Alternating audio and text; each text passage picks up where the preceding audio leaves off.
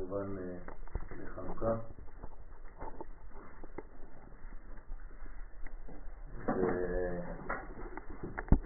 לקחתי שיעור מהרב לוריה דסן, שנפטר גם הוא בחנוכה, ונסעתי, ובעזרת השם ננסה לראות מה קורה בתוכן החג מבחינה קצת יותר אה, מעמיקה, סייעתא דשמיא, אה, להבין מהם האורות שאנחנו מקבלים בימים האלה.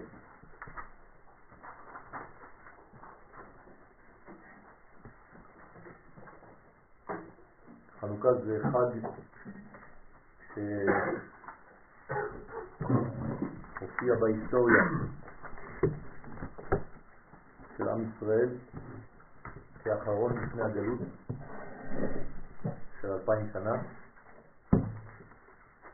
ולכן הוא כמו צדה לדרך לאלפיים שנות חושך של גלות עד uh, הגאולה שבגאולה יופיע חנוכה בעצם בצורה מחודשת כלומר בצורתו המחודשת. אני מדבר כמובן על יום העצמאות יום העצמאות זה חנוכה של הדור שלנו. ולכן זה בעצם המנגנון שבו כנסת ישראל משתתפת באופן מוחשי, בלבושה, בעם ישראל, בבני ישראל, במלכות, כדי לחזור לזהותה ולסלק את כל המדרגות שלא מאפשרות לעם ישראל לפעול את פעולתו האמיתית ולכן אה, כל עוד ועם ישראל לא פועל את פעולתו אז חז ושלום כאילו נברא לשווא וצריך לסלק את כל הקליפות, את כל המונעים כדי להתחיל לפעול את הפעולה הזאת.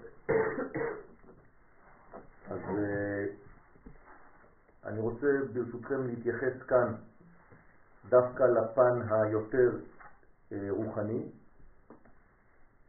כשכמובן אנחנו יודעים שהפן הגשמי, המלחמתי, הגבורתי, יש לו את המשמעות העיקרית בחג החנוכה, ועליו, על הפן הזה, הלאומי, אנחנו אומרים את ההלל, אבל בכל זאת חכמים הכניסו לגמרא את הפן הרוחני בדמותה של המנורה, בדמותו של פח השמן שהאיר במשך שמונה ימים ואני רוצה לראות, בעזרת השם נראה ביחד איך הדברים האלה אה, מתחברים, משתלבים אחד בשני. בסוגיית הגמרא שבת דף כ"א עמוד ב', מובא שכ"ה בכסלו הוא היום שגברו בית חצמונאי על מלכות יוון. התאריך, תאריך מיוחד, שכבר פגשנו את התאריך הזה בזמן התורה.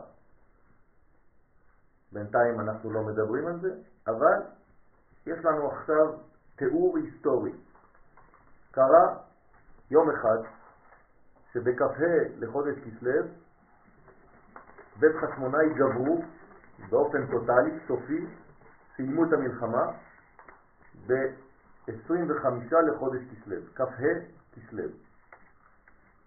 ואז נכנסו למקדש ומצאו פח שמן חתום בחותמו של כהן גדול, שלא נטמע.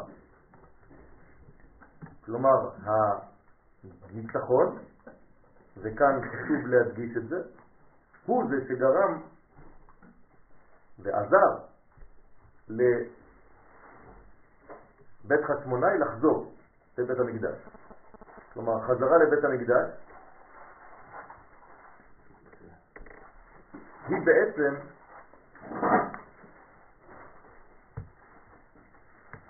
חזרה של עם ישראל ליסודותיו הפנימיים. וכשנכנסו לבית המקדש, כן, כולם מכירים את הסיפור, היוונים טימאו את כל השמנים, למרות זאת כשבית חשמונאים נכנסו מצאו פח שמן שנשאר חתום, מונח חתום בחותמו של כהן גדול, כלומר השמן של אותו פח נשאר בטהרתו ולא נטמע כמו שאר השמנים. מה עשו בית חשמונאי? הדליקו בו נרות שמונה ימים.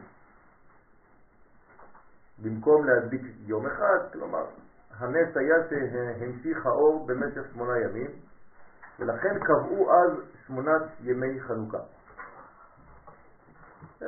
דרך אגב זה לא אז, זה לשנה אחרת. אז לא חשוב, כאן הרב לא מתייחס לפן ההיסטורי, כי הוא רוצה להתייחס למה שקורה בתוכן הדברים. לכן כתב הרמב"ם, כן, אנחנו עכשיו עוברים לרמב"ם, אותו עניין, בפרק ג' מהלכות חנוכה, הלכה ב', תודה רבה. מה אומר הרמב"ם?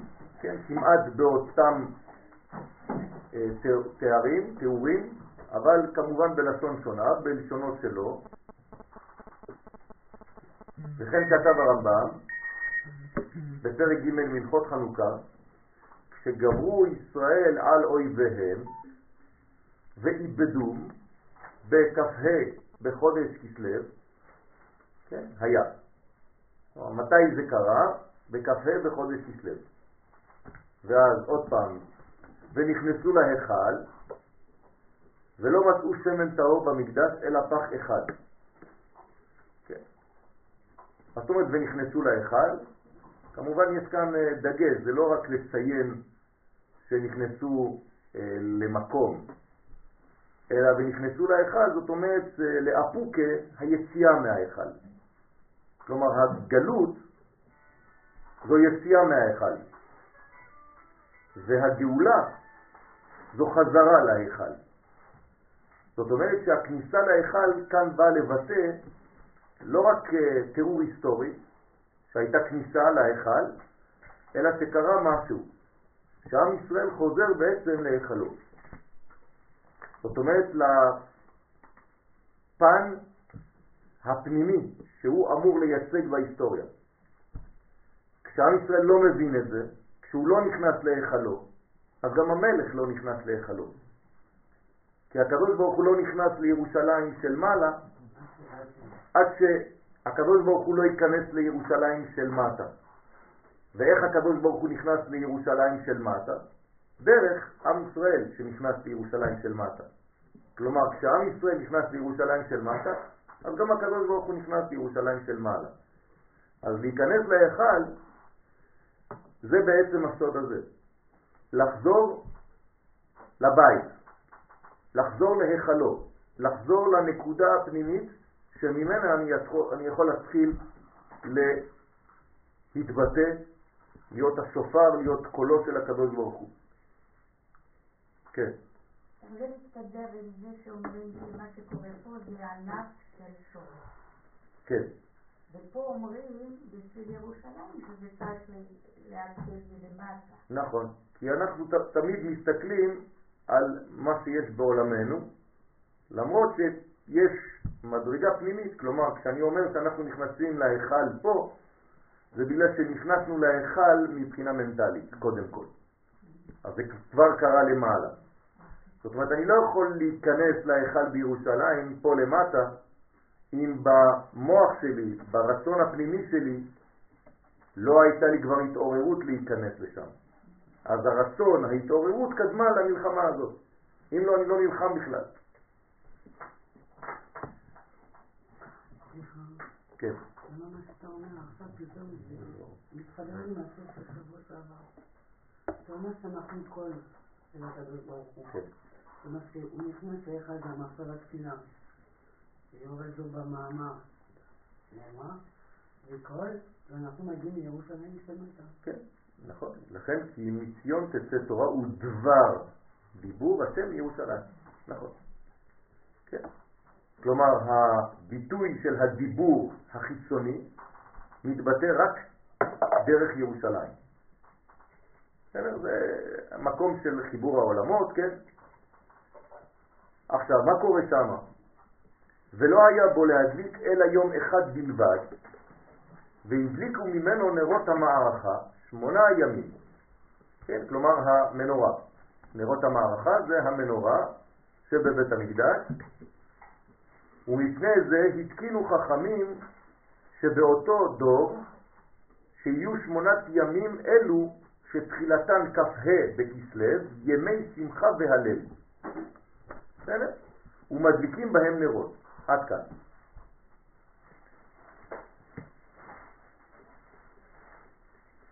הביטוי של הדבר הזה הוא בעצם שאנחנו קובעים, כן, בשבת בעזרת השם אנחנו נלמד את הגמרא עצמה וננסה להפנים, לראות את הפן הנשמתי של אותה גמרא בעזרת השם, אבל בינתיים אנחנו נתייחס לביטוי הזה, לעניינים האלה, מבחינה, מה קורה איתכם?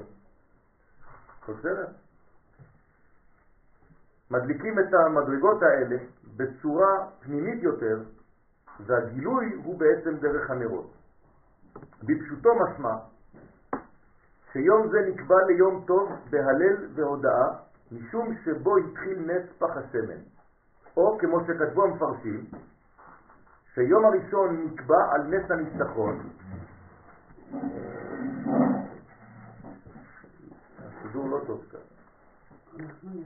אה, את יכולה לעבור לבפנים שנשבו בסתם?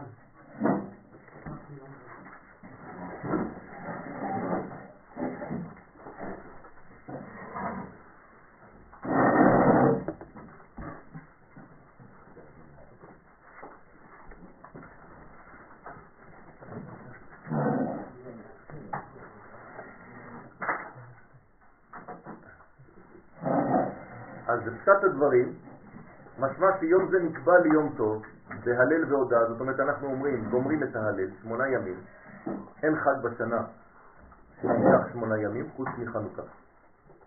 כן, זה קודם כל צריך להבין. זו מדרגה ראשונה. מה זאת אומרת? שאין יום בשנה שהוא בעצם מאותה בחינה שמגלה באופן טוטלי, שלם, את האינסופיות. שהרי שמונה ימים זה בעצם רמז לאינסוף. לא שכאילו... לא היחיד, אבל... זה החג שלא החליטו לנו נכון. נכון. אנחנו. נכון, אנחנו השתתפנו בדבר. זאת אומרת שיש פה מדרגה מאוד מאוד פנימית שמתחברת למדרגה מאוד מאוד מאוד חיצונית. כן, זה הדבר שהוא הפלא בחנוכה, שיש שיתוף בין השמיים לבין הארץ. כלומר, כאן מתבטא בעצם בראשית ברא אלוהים את השמיים ואת הארץ. שהשמימיות, שהיא מדרגה שמונה, מתלבשת באופן טוטלי במספר שבע, ולכן אנחנו אומרים הלל שלם. אפילו בפסח לא אומרים הלל שלם, כן? חוץ מהיום הראשון. כל השבוע, בחג המצות, לא אומרים הלל שלם. אין חג כזה שאומרים הלל שלם במשך שמונה ימים. זאת אומרת שיש כאן מדרגה מאוד מאוד פנימית, שצריך להבין אותה, מאיפה היא נובעת מבחינת האורות, מה מתגלה שם. אז בינתיים אנחנו רק מתארים את המצב. כל זה משום שבו התחיל נס פח השמן, או כמו שכתבו המפרשים, שיום הראשון נקבע על נס הניצחון, הנה פה הוא נותן נקודה, כן, שהיום הראשון בעצם, בלי הניצחון הזה, אי אפשר להתחיל את הסיפור של פח השמן, כי אי אפשר להיכנס לבית המקדש. זאת אומרת, הכניסה לבית המקדש כרוכה בזה שיש ניצחון צבאי לפני.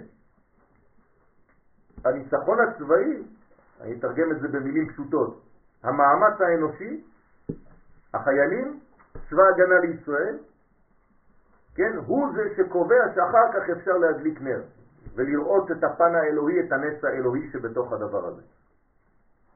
אז הקדוש ברוך הוא יתלבש בתוך הניצחון הזה. זה כמו קריצת עין של הקדוש ברוך הוא, שעושה לנו קוקו, אתם לא ניצחתם לבד. אני נתן לכם, כמובן, את הרמז הזה, שהניצחון שהיה לכם מקודם, זה טוב שעשיתם אותו, אבל אני, גם השתתפתי בדבר הזה כמובן, ואני נותן לכם עכשיו את הסימן דרך הנר, וכשתיכנסו לקודש, אתם תראו את הביטוי האלוהי, את ההשתתפות האלוהי בכל המהלך. ולכן, קבעו נס הניצחון שנשלם בכ"ה בכסלו, זה היום הראשון, ושאר שבעה ימים על נס פח השמן. זאת אומרת, נס הפח, כמה זמן הוא היה באמת? שבע. שבעה ימים, כי היום הראשון היה בו. זאת אומרת, מה זה היום הראשון? בואו בא לבטא את הניצחון הצבאי. אז הכל נקרא שמונה ימים. כלומר, החג הזה הוא שמונה ימים כשההתחלה שלו היא נס גשמי, הייתי אומר, צבאי, מעטים מול רבים, כן? והנס האלוהי הוא באמת שבעה ימים אחר כך. כאילו הכל הפוך. היום הראשון, שהוא היום הכי גבוה, זה נעשה על ידי בני האדם, בני ישראל. ושבעת הימים שהם בעצם החלק התחתון של המדרגה, הוא נעשה על ידי הקדוש ברוך הוא בעצמו. כן? נר השם נשמת אדם. נפש רוח זה השם, נשמה אדם. למה היום הראשון הוא הכי הגבוה? בגלל שהוא כולל את כל הימים, הוא בעצם הנס שכולל את כל הימים. תדייק במה שכתוב בגמרא ותראה שהיום הראשון הוא בעצם כולל בתוכו את כל שמונת הימים. זאת אומרת, אנחנו תכף נראה מאיפה באים האורות בחנוכה, ואתה תבין שבעצם היום הראשון ממנו אנחנו מדביקים את שאר האורות. אין אור שבא מלמטה בעצם. האורות של חנוכה הם באים מלמעלה. הנרות הללו, כן? קודש הם. קודש זה חוכמה, נכון? אין לנו רשות להשתמש בהם. זאת אומרת שהיום הראשון, כן, אם אני צריך לספור בעצם שמונה, כן, שמונה מדרגות, אז היום הראשון בעצם, אם זה בא מחוכמה, אז החוכמה זה בעצם האנרגיה. אז אני מתחיל לספור מפה בעצם. בינה זה יום הראשון. לכן, הנה אני מדליק את היום הראשון פה, היום השני פה, שלישי, רביעי, חמישי, שישי, שביעי, שמיני. זאת אומרת, היום השמיני זה המלכות, זאת חנוכה. איך הגעתי לשמונה? בגלל שהתחלתי מבינה ומטה. איך התחלתי מבינה? למה בינה דווקא? בגלל שכל המדרגות האלה קיבלו בעצם מהחוכמה העליונה. ואתה תכף נראה את הדבר הזה. עכשיו, אם היום הראשון אתה מדליק את זה, הרי כל מה שלמטה נקרא הם הבנים. כן? הם הבנים, או בני בינה. ימי שמונה. אז היום הראשון חייב להיות בעצם מה שיש בו כולל את כל מה שיהיה אחר כך בבנים. אין משהו חדש אחר כך. יותר מזה, כל יום שאתה מדליק, אתה מדליק בעצם נר אחד. איזה נר אתה מדליק בכל יום? רק את השמיני. זה תמיד רק השמיני. אתה לא מדליק נר אחר. כל יום זה אותו נר שאתה מדליק. אם אין לך כסף, כמה נרות אתה מדליק? אחד. אז איזה, איזה נר אתה תדליק ביום הזה? איזה נר זה? זה תמיד זה. בסדר? רק שכשהוא מתפשט הוא מתגלה כאילו יש לו בעצם שמונה מדרגות למטה. אבל בעצם אתה מדליק כל הזמן את אותו נר ראשון, שהוא בעצם הנר השמיני. כלומר, הנר השמיני הוא הנר הראשון. למה קוראים לו שמיני? לא בגלל שזה 1, 2, 3, 4, 5, 6, 7, 8, בגלל שזה נשמה. נשמה זה אותיות שמונה, זאת אומרת אתה מדליק בעצם את הנר הנשמתי, זה נקרא נר השמיני, זה נר הבינה, ומבינה אתה מאיר לכל העולם. אי אפשר להאיר לעולם ממדרגה אחרת אלא מעולם הבא. במילים אחרות, עולם הבא מתגלה בעולם הזה במשך שמונה ימים. כל יום מתגלה עולם הבא.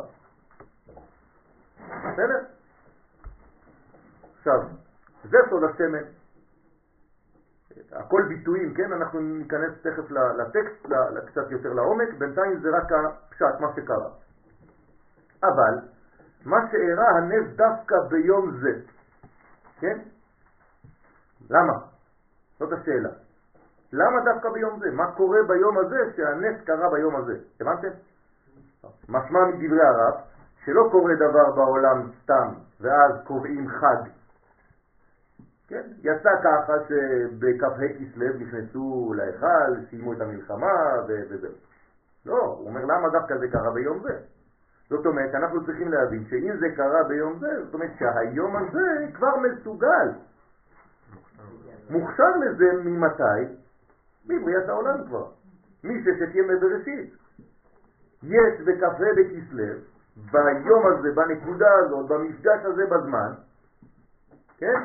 כוח להאיר את אורות העולם הבא בעולם הזה. ולכן לנצח. כלומר, איך אתה יכול לנצח ביום הזה? בגלל שיש לך נצחיות, נצח.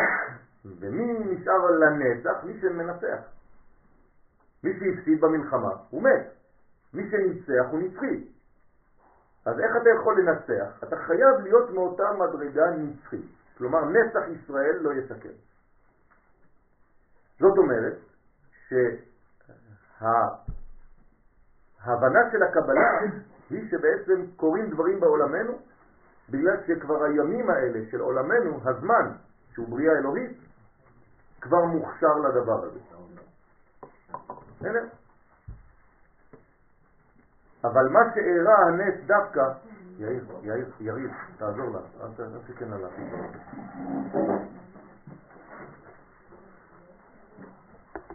שרה. בכבוד.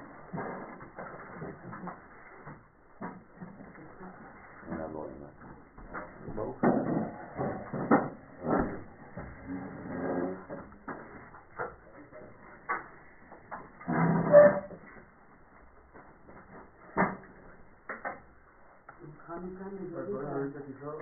אה?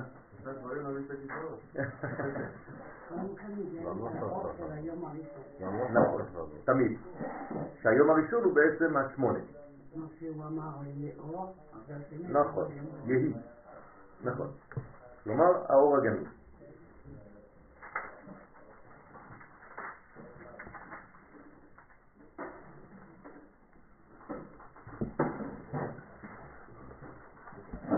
החג היום, כ"ב, לא היום, אתמול, כאילו, כ"ב כסלו.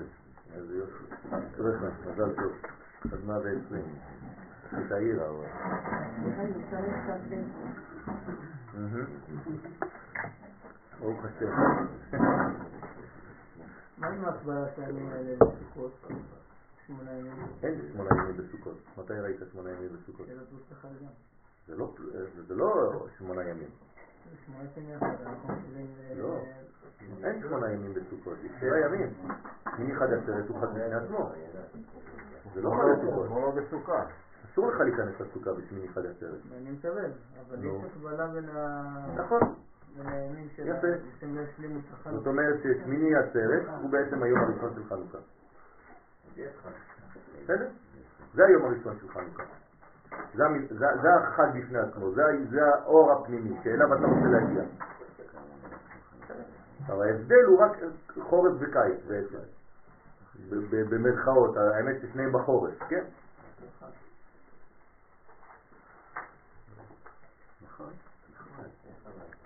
אבל, כן, אין לך כיסא. יותר שתיכנס. שאול, מחכים לך. סלח לי, אתה- לא, זה לא זה. אין לך? תן להם. אין לו כאן מחברת.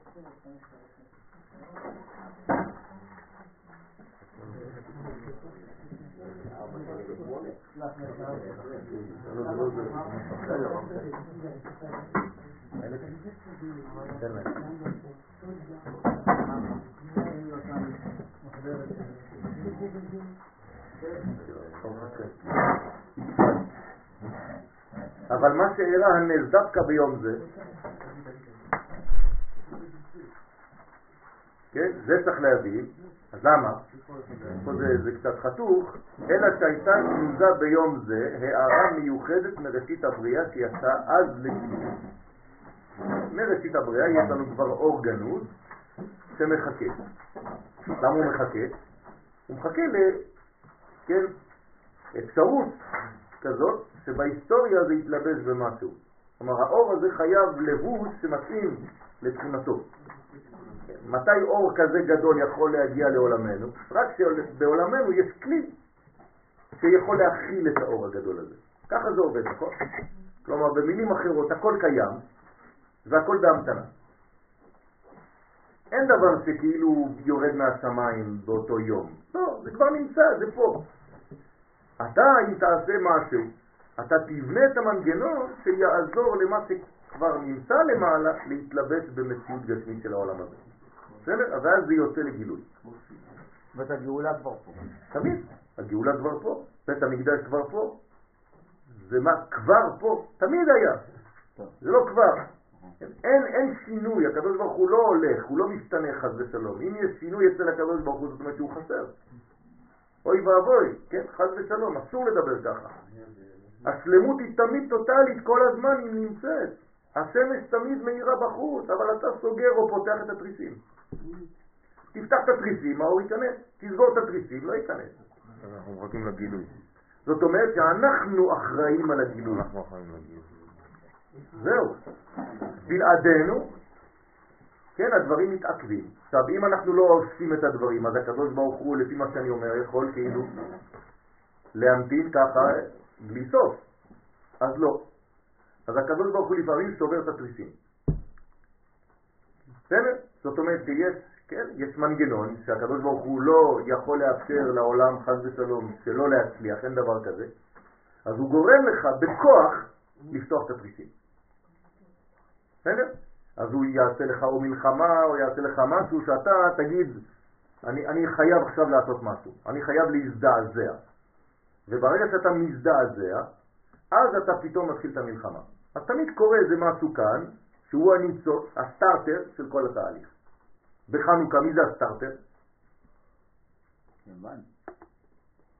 נכון, יוון זה, זה, זה המנגנון שהקדוש ברוך הוא מביא נגדנו, אבל זה עם ישראל. זה. יפה מאוד, יהודית. מה עשתה יהודית? לא חתכה שום ראש. התפשטה, ערומה, באמצע החתונה שלה. זהו. וכל האחים שהיו מאוד מאוד דתיים, כן, התחילו להשתולל, אמרו מה זה שיקס, מה זה הדברים האלה. אמרה להם, אתם אה, מבחינה הלכתית דואגים שהתפשטתי, אבל אה, מצאתם פתרון הלכתי לזה שהערב, במקום ללכת עם בעלי, אני הולכת עם ההגמון. זה לא מפריע לאף אחד, אפילו מצאתם לזה פתרון הלכתי, שאני מותרת לבעלי אחר כך. אז אני, רבותיי, לא מקבלת את הדבר הזה, אז אני רוצה לזעזע את כולם, אז אני מתפשטת פה, ליד כולם, באמצע החתונה. ואז הבינו, נפל להם האסימון, שבעצם הם הפכו להיות דתיים. כלומר, למצוא כל מיני פתרונות הלכתיים לדברים שהם אנטי מוסריים ואנטי אלוהים. בסדר? אז תמיד אתה יכול למצוא פתרון הלכתי. להגיד אה, פיקוח נפש זה, ולעשות ככה וככה, ושכחת בכלל מה זה ההלכה הראשונה הנורמלית. זאת אומרת, תמיד יש ניצוץ כזה. הזעזוע הזה, רעידת האדמה הזאת, היא גרמה לחג. נראה לומר שגם מה שהשלימו ישראל את המשכן, הנה, מה שקרה בזמן התורה, ישראל השלימו את המשכן במדבר, בקפה כסלו. זאת אומרת, משה רבנו סיים לבנות את המשכן שהיה במדבר בקפה לחודש כסלו. כלומר, המתינו ביום הזה לעשות חנוכת המזבח. אבל, הקדוש ברוך הוא אמר, לא, מחכים לראש חודש ניסן, א' ניסן. למה? סיימת את המשכן, תעשה חנוכת המזבח. כן? אז היום הזה, שנשאר ככה עם ההמתנה, כאילו נעלם. אז צריך להחזיר לו, צריך לשלם לו על העלבון הזה. אז אמר לו הקדוש ברוך הוא לאותו יום, אני אשלם לך את החיסרון הזה בימי חשמונאים. בסדר? אז תכף נראה. כמו שכתב בזית רענן, האמת היא שעוד לפני זה שילם לו. גם, אה, גם בהקמת בית שני, כן, מופיע בספר חגי. עוד מעט נביא את זה גם, אה, בעזרת השם. תגיד, אבל תגיד. שגם בעצם בית שני, הוא קם בכ"ה בכסלו. נכון, לא יודעים את זה הרבה, שכאילו יודעים את העניין של בית חשמונאי, אבל נכון. לפני זה, נכון, כ"ה בכסלו זה היום שגם כמו שאתה אומר, חיכו ליום הזה. נכון. חיכו לו בשביל להקים את ה... נכון. את ה- זאת אומרת שיש הבנה אצל חז"ל, אצל חכמי הדורות, שהיום הזה מוכן ל... למה? מה זה אומר חנוכה? לא, לא, לא אכפת לי מה- מהעניין של חנוכה, שהמילה. מה קורה ביום הזה? מה אפשר להיות ביום הזה? חיבור בין שמיים וארץ. אמיתי, לא סתם באוויר, לא סתם במחשבה. הקדוש ברוך הוא יורד, האש יורדת לעולם הזה, זאת אומרת יש חיבור בין העולמות. אתם מבינים מה אתם עושים בהדלקה הראשונה? מה זה ההדלקה של הנר הראשון? זו המחשה של מה שקורה בעולם באותו זמן. זאת אומרת, במוצאי שבת, שתבוא עכשיו, בעזרת השם, קונקרטית, כשתדליק את החנוכיה שלך, את הנר הראשון, על מה אתה צריך לחשוב עכשיו? זה לא נר שקנית במכולת, זה הנר של החיבור העולמות של חנוכת המזבח. זאת אומרת, עכשיו יש פגישה, מפגש בין הקדוש ברוך הוא, בין העולמות העליונים לבינך, בתוך הבית שלך. יבוא, חבוד. בספר בראשית, על כל, אה, פסקה של יום כתוב ויהי אור, ויהי יום ויהי חושך, ויהי לא, ויהי לא כתוב ויהי אור. רק ביום, אה, אה, ויהי ערב ויהי בוקר, לא כתוב ויהי אור. נכון, ויהי ערב ויהי בוקר, יום אחד, יום שני, יום אחד, יום שני. אוקיי, ויהי, כן, אז זה חיבור של קפה, זה חיבור. נכון, זה חיבור של נכון, הארץ. נכון, זה בדיוק המילה ויהי. כן, נכון, נכון, ואז החיבור בין שמיים וארץ זה מאוד כזה כמו חנוכה. נכון. ואחרי זה זה אור, נכון. דרך אגב, זה גם המילה 25. בבראשית. ה-25. המילה 25 מבראשית זה המילה אור. לא, הוא מדבר על הגילוי, כן, שהיה בבראשית, של האור. אבל המילה, אם תספור 25 מילים, בראשית ברא אלוהים את השמיים ואת הארץ, והארץ הייתה תוהו ובוהו בחושך על פני תהום, לרוח אלוהים לרחבת על פני המים, ויאמר אלוהים יהי אור. בסדר? בסדר? המילה 25 זה אור. רמז זה חנוכה. אז לכן הילקוט, פרשת פיקודי, מבואר במלכים שבכ"ה בכסלו נגמר המשכן. הנה. אנחנו רואים שבכ"ה בכסלו נגמר המשכן, הסתיימה פעולת הבניין. למה? זה היה משום אותה סיבה, שידעו כי ביום הזה גנוזה הערה מיוחדת. כלומר, יודעים את זה חכמי ישראל, הם מחכים לדבר הזה. איך הגאון מווילנה ידע שיום העצמאות הולך לקרות משהו בהיסטוריה? והוא אמר לתלמידים שלו שצריך כבר לחגוג את היום הזה של ה' באייר לפני הזמן. הוא אומר, בכל ספירת העומר אתם לא תגידו תחנון ביום הזה. ביום הזה זה יום מיוחד. אז שאלו אותו התלמידים למה? זה לפני 200 ומשהו שנה, נכון? 250 שנה. אמר להם ביום הזה הוא יום מסוגל לגאולה. אז לא אומרים הלל, לא אומרים אה, תחנון, אלא להפך, כן? זה יום שיגידו הוא מוכן למשהו אחר. אנחנו היום יודעים למה. וחשבו ישראל שאז יעמידו את המשכן. כלומר, ברגע שהסתיימה העבודה, אתה צריך לעשות את הפעולה הבאה, כן? חנוכת המזבח, חנוכה. אבל הקדוש ברוך הוא ציווה למשה להעמידו רק בניסן, כן? שזה נקרא יום השמיני, נכון? ראש חודש ניסן, איך נקרא בתורה? ויהי ביום השמיני, פרשת שמיני. אנחנו קוראים פרשת שמיני. פרשת שמיני שאנחנו קוראים בתורה. על איזה יום היא מדברת? על יום ראשון של ניסן.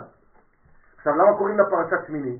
קדמו ליום הזה שמונה ימים. כלומר, הוא היום השמיני לפני שבעת ימי המילואים, אחרי שבעת ימי המילואים. זאת אומרת, א' בניסן בעצם זה היום השמיני. כמו כ"ה בכסלו. זאת אומרת, יש מנגנון מחבר פנימי בין ראש חודש ניסן לבין כ"ה לחודש כסלו. מהו המנגנון הפנימי המחבר ביניהם? גאולה. הרי ניסן, בניסן יגאלו, בניסן עתידים להיגאל, גאולת מצרים. אז הגאולה לא רק מצרים, של כל הדורות. ולכן היום הזה בעצם יש בו כבר הכנה, מתי? בכ"ה בכסלו. כלומר, מתי אני מתחיל את פסח? כבר בכ"ה בכסלו. תכף נראה שזה עוד יותר מזה. שלא הייתה שעה ראויה עוד לגילוי הערה זאת. אז למה זה לא נעשה אז באותו זמן, באותו יום?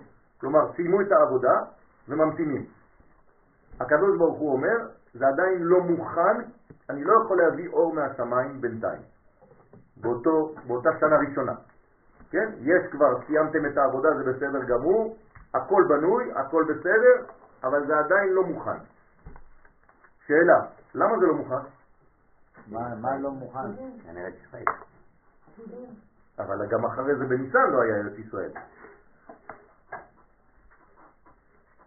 נכון? אם הם סיימו את העבודה בכ"ה לחודש כסלו, משה הפסיק לבנות את המשכן, הוא כבר בנוי. למה לא עושים חנוכה? למה זה לא מוכן? מה, מה לא מוכן? כנראה זה רק חומר. למה, סליחה, פה זה היה... אה, בלגן, גאולה. הגאולה של הנשמה, מעשה פעם במצרים, ופה זה, במדינת ישראל זה גאולה גאולת הגוף. אבל צריך גאולת הגוף בשביל לגלות את האור. השאלה שאני שואל, אני חוזר על השאלה. בזמן התורה, כשמשה רבנו סיים את בניין המשכן, כן? למה החנוכה נעשית רק באלף בניסן? למה זה לא נעשה באותו יום? סיימו, תעשה. זה מה שהוא אומר, אני שואל למה. אה, למה? לא היה מוכן? מה היה חסר? לא הייתה השעה ראויה עוד לגילוי הערה זו. מדוע?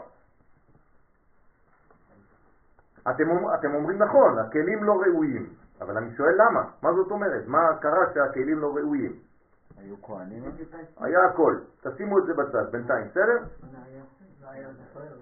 זאת אומרת, יפה, לא הייתה פעולה מן התחתונים, עדיין מספקת. אז מה קרה עד, עד ניסן, שכן פתאום קרה משהו? מה? שמה? זאת אומרת, היה, איזה ניצוץ של התערותא דלתתא. זאת אומרת, בזכותם, במילים אחרות? נדב ואביהו, עונה של יהודית. בזכותם, למרות שזה הסתיים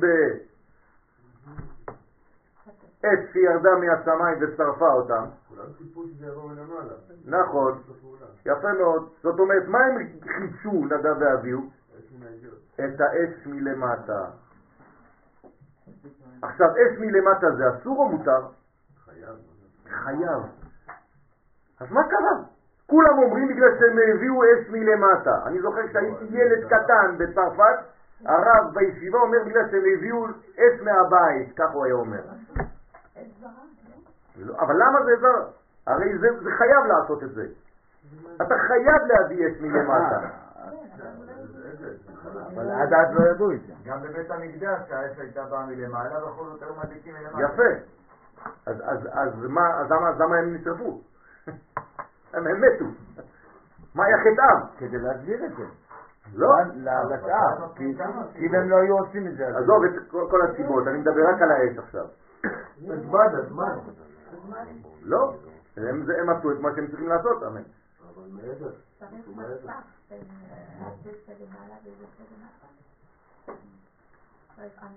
הבעיה זה שהם לא, כן, שהייתה, הם לא המתינו למדרגה האלוהית.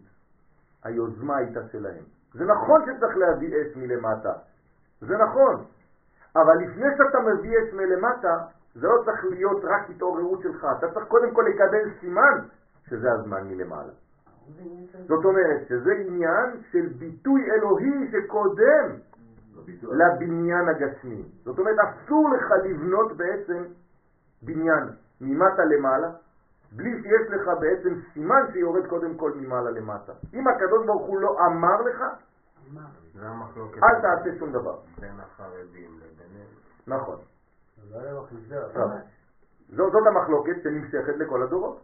לא היה להם אחיזה מספיק, הם שחררו את הכל, אמרו אנחנו יכולים כן. להיבטל, וזה כן. לא, אתה רוצה כן אחיזה פה למטה. עכשיו, מה, מה, מה העניין פה? האם הם צדקו? הם, הם לא צדקו. צדקו. הם צדקו. הם צדקו.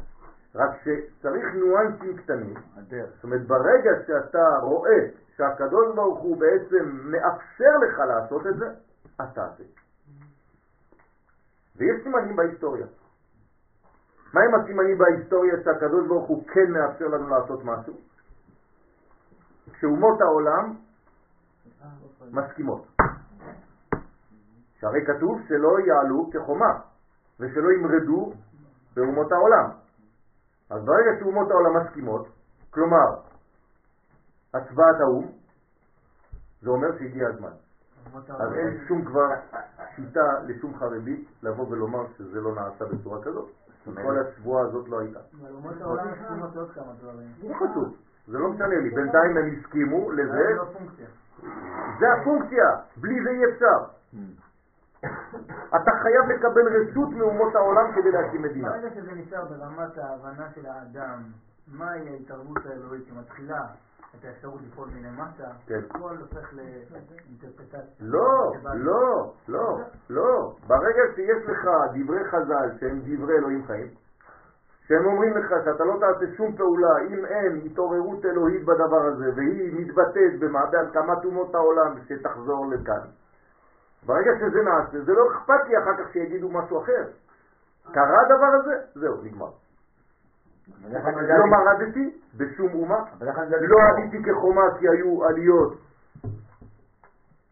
ספורדיות, לאט לאט, ומהי השבועה השלישית? לא מרדנו באומות העולם, שהרי הייתה הצבעה באו"ם, לא עלינו כחומה, שהרי עלינו בעליות, עליות, עליות, עליות, עד עכשיו זה ממשיך, טיפין טיפין, אז שני, שני השבועות ויש עוד שבועה אחת. שלא ידחקו את הקץ, נכון? דחקנו את הקץ? לא. זה נפל עלינו.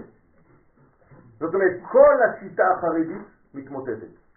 אין לה שום בסיס, שהרי כל מה שאחד לאחד זה מה שקרה בדיוק. אז מה עם הבנייה של הארץ? לא, זה העניין, אי אפשר לבנות בצורה בלי בלי זה, כן? שבוע שעבר דיברנו על העניין של הזמן, כן. ואמרת שתמיד עדיף מוקדם יותר נכון, מי מאוחר יותר. ומאוחר יותר. נכון, עכשיו, הרי נדב ואביהו, זה מוקדם. זה מוקדם, יפה. אבל הם נענשו- נענשו על הצורה, לא, לא מאוחר. לא, לא. הם נענשו לא על הצורה, אלא על הזמן. לכן אה, קורא זה היה מוקדם. נכון. לא, זה חטא, אבל זה חטא בגלל שהם רוצים, הם אוהבים, הם משתוקקים לאור. זה לא חטא של פגם של אדם שלא אכפת לו מזה. להפך היה יותר חמור. אם הזמן עבר והם אמרו, טוב, מחר נראה, בעזרת השם. זה יותר חמור. אבל בסופו של דבר מה שקראתי הוא מה שאני... שוב פעם, גם כשאתה, יש לך את הכוח הזה ויש לך את ההתנוצצות הזאת, תיזהר לעשות את הדברים כשיש לך כבר רשות מלמעלה. לפי זה, בינתיים עוד לא נכנסנו בכלל לעניין הפנימי, כן?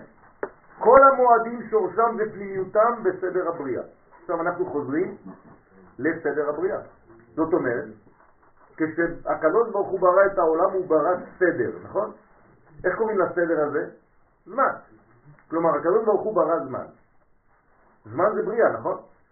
מה זה זמן? זה מסדר את הדברים לפי עולמנו שלנו. אצל הקדוש ברוך הוא אין זמן. זאת אומרת, מתי זה חנוכה? כל רגע, כל יום. מתי זה פסח? כל רגע, כל יום. אין זמנים, אתם מבינים? אנחנו לא מסוגלים להבין את זה. אנחנו מבחינתנו, מה, זה אומר כל רגע? הכל כל רגע אצל הקדוש ברוך הוא. אתה אומר אנחנו מבינים? לא כן. אז אצלנו מה הקדוש ברוך הוא עושה? הוא שם לנו את מה שאין לו זמן בתוך מנגנון של זמנים, כלומר עושה סדר בדברים. כלומר, כשאתה לוקח זמן לעשות משהו, אתה נכנס לסדר. כשאין לך זמן, מה קורה? זה כאילו שאתה רוצה בעצם להיות אלוהי, אבל אתה לא יכול. אז אתה מבלבל ואין לך זמן לכלום. כלומר, בעולם הזה אין דבר כזה אין לי זמן, אלא אתה צריך לעשות סדר. לשמור ולעשות כל דבר בזמנו ולקחת את הזמן לעשות את מה שאתה עושה. כאילו הכל כלול, כל החגים הם כלולים ביחד. בוודאי. עכשיו, תראו מה אומר פה הרב. כל המועדים שורשם ופנימיותם בסדר הבריאה, ועל דרך זה גם חנוכה. בכ"ה בכסלו אירע הנס משום האור הגנוז בפנימיותו. כלומר, הקדוש ברוך הוא אמר במחשבה האלוהית שלו, אני מסדר את כל האורות שיש לי, כולם באותה מדרגה, אני אסדר את זה לפי הזמנים. בכ"ה בכסלו אני זורק לשמה גאולה, אני זורק לשמה אור גדול, אור הגנוז, אני שם את זה בזמן. יום אחד בהיסטוריה, אם הם מבינים, הם, הם השת- השתמשו באור הזה באותו יום, ואז יגלו את התוכן הפנימי שיש בו. בסדר? ככה זה עובד. בסדר? ויש לבאר מהות אור זה. אז מה זה האור שנמצא בחנוכה? שבגללו, שבזכותו, רצה משה לסיים את המשכן באותו יום, בזמן חגי באותו יום, בזמן החשמונאים באותו יום. מי אמר להם? אתם חושבים שהקדוש ברוך הוא דיבר איתם? הרי אין כבר דיבור אלוהי. הקדוש ברוך הוא לא אמר למשה תסיים את המשכן ביום הזה, אבל משה הוא נביא. ואותו דבר בכל הדורות. זאת אומרת שחכמי ישראל יודעים שביום הזה אני צריך לסיים עבודה מיוחדת בחיים שלי. עכשיו חנוכה, בזמן שלי, מה אני עושה כבר? אין חידוש, נכון? כבר קרה מה שקרה בחנוכה. לא נכון. זה הסוד. במוצאי שבת זה שיבוא עכשיו, אתה כחכם ישראל שלומד עכשיו, ויש לך את הזכות ללמוד לפני חנוכה, מה אתה צריך לעשות שיהיה בחנוכה אצלך בבית במוצאי שבת הזה?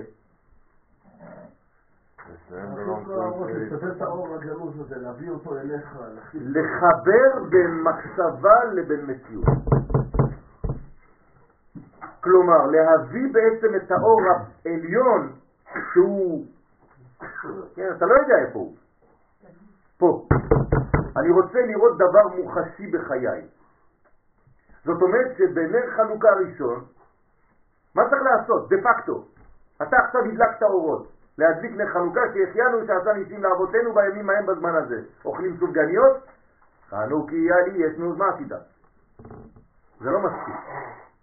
אתה צריך באותו יום, באותו רגע, באותו לילה, דווקא בלילה, ולא ביום שלמחרת, יום שלמחרת זה אותו כוח, אבל הרבה פחות. בלילה, ברגע שאתה מדליק, תחילת היום, היום, כן, בחצי שעה הראשונה. בחצי שעה הראשונה, כן? ב-20 דקות הראשונות, ליתר דיוק. כן? להסתכל על האור ומה? לחבר. לחבר. כלומר, לחבר בין מה למה? בין המציאות העליונה שלי לבין ההתממשות של הדברים. בגלל זה אסור לעבוד אפילו. שום דבר. כלום. כלום. שום דבר. אתה נמצא. למה זה 20 דקות דרך אגב? למה זה לא 25? בסדר. כי לוקח לאור השמש להגיע לעולם הזה 20 דקות. וואו. כלומר, המרחק בין השמש לבין כדור הארץ, אם תדליק עכשיו את השמש, ייקח זמן עד כדור הארץ 20 דקות כדי שהאור יגיע, במהירות האור. תשימו לב, איזה מרחק יש בין השמש לבין כדור הארץ, צריך 20 דקות, שאם עכשיו הייתי מכבה את השמש ומדליק אותה, צריך 20 דקות כדי שהאור יגיע לפה. אז אומרים חכמים, לפני שידעו בכלל את המדע הזה, כן, שצריך להישאר במשך 20 דקות כדי שהאור שאתה מדליק עכשיו יגיע לעולם שלך. השקיעה, כן, יש עוד סודות בזה, נכון. אבל זה ברור שכאילו כל, חג זה חידוש. הרי אם זה לא היה חידוש, מה היינו יכולים להגיד שהחיינו? נכון, אבל אני מדבר מה החידוש. זה שזה חידוש, אתה אומר שהחיינו, ברוך השם. אבל זה ברכה. האם אתה יודע מה קורה? מה אתה מכוון? על מה אתה חושב ביום הזה, ברגע הזה? שכל מה שסיימת, לא סיימת, אתה תסיים את זה עכשיו. אתה מתפלל, אתה מבקש מהקדוש ברוך הוא באותה עת, תן לי לסיים דברים בחיים. לא רק להיות באוויר כל הזמן להתחיל משהו ואף פעם לא לגמור.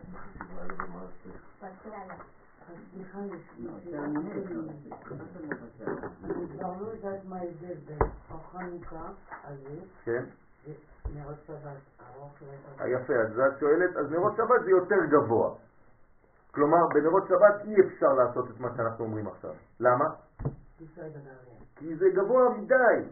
לכן שבת זה במדרגה אחרת. חנוכה, מה הכוח של חנוכה? שזה יורד אליי.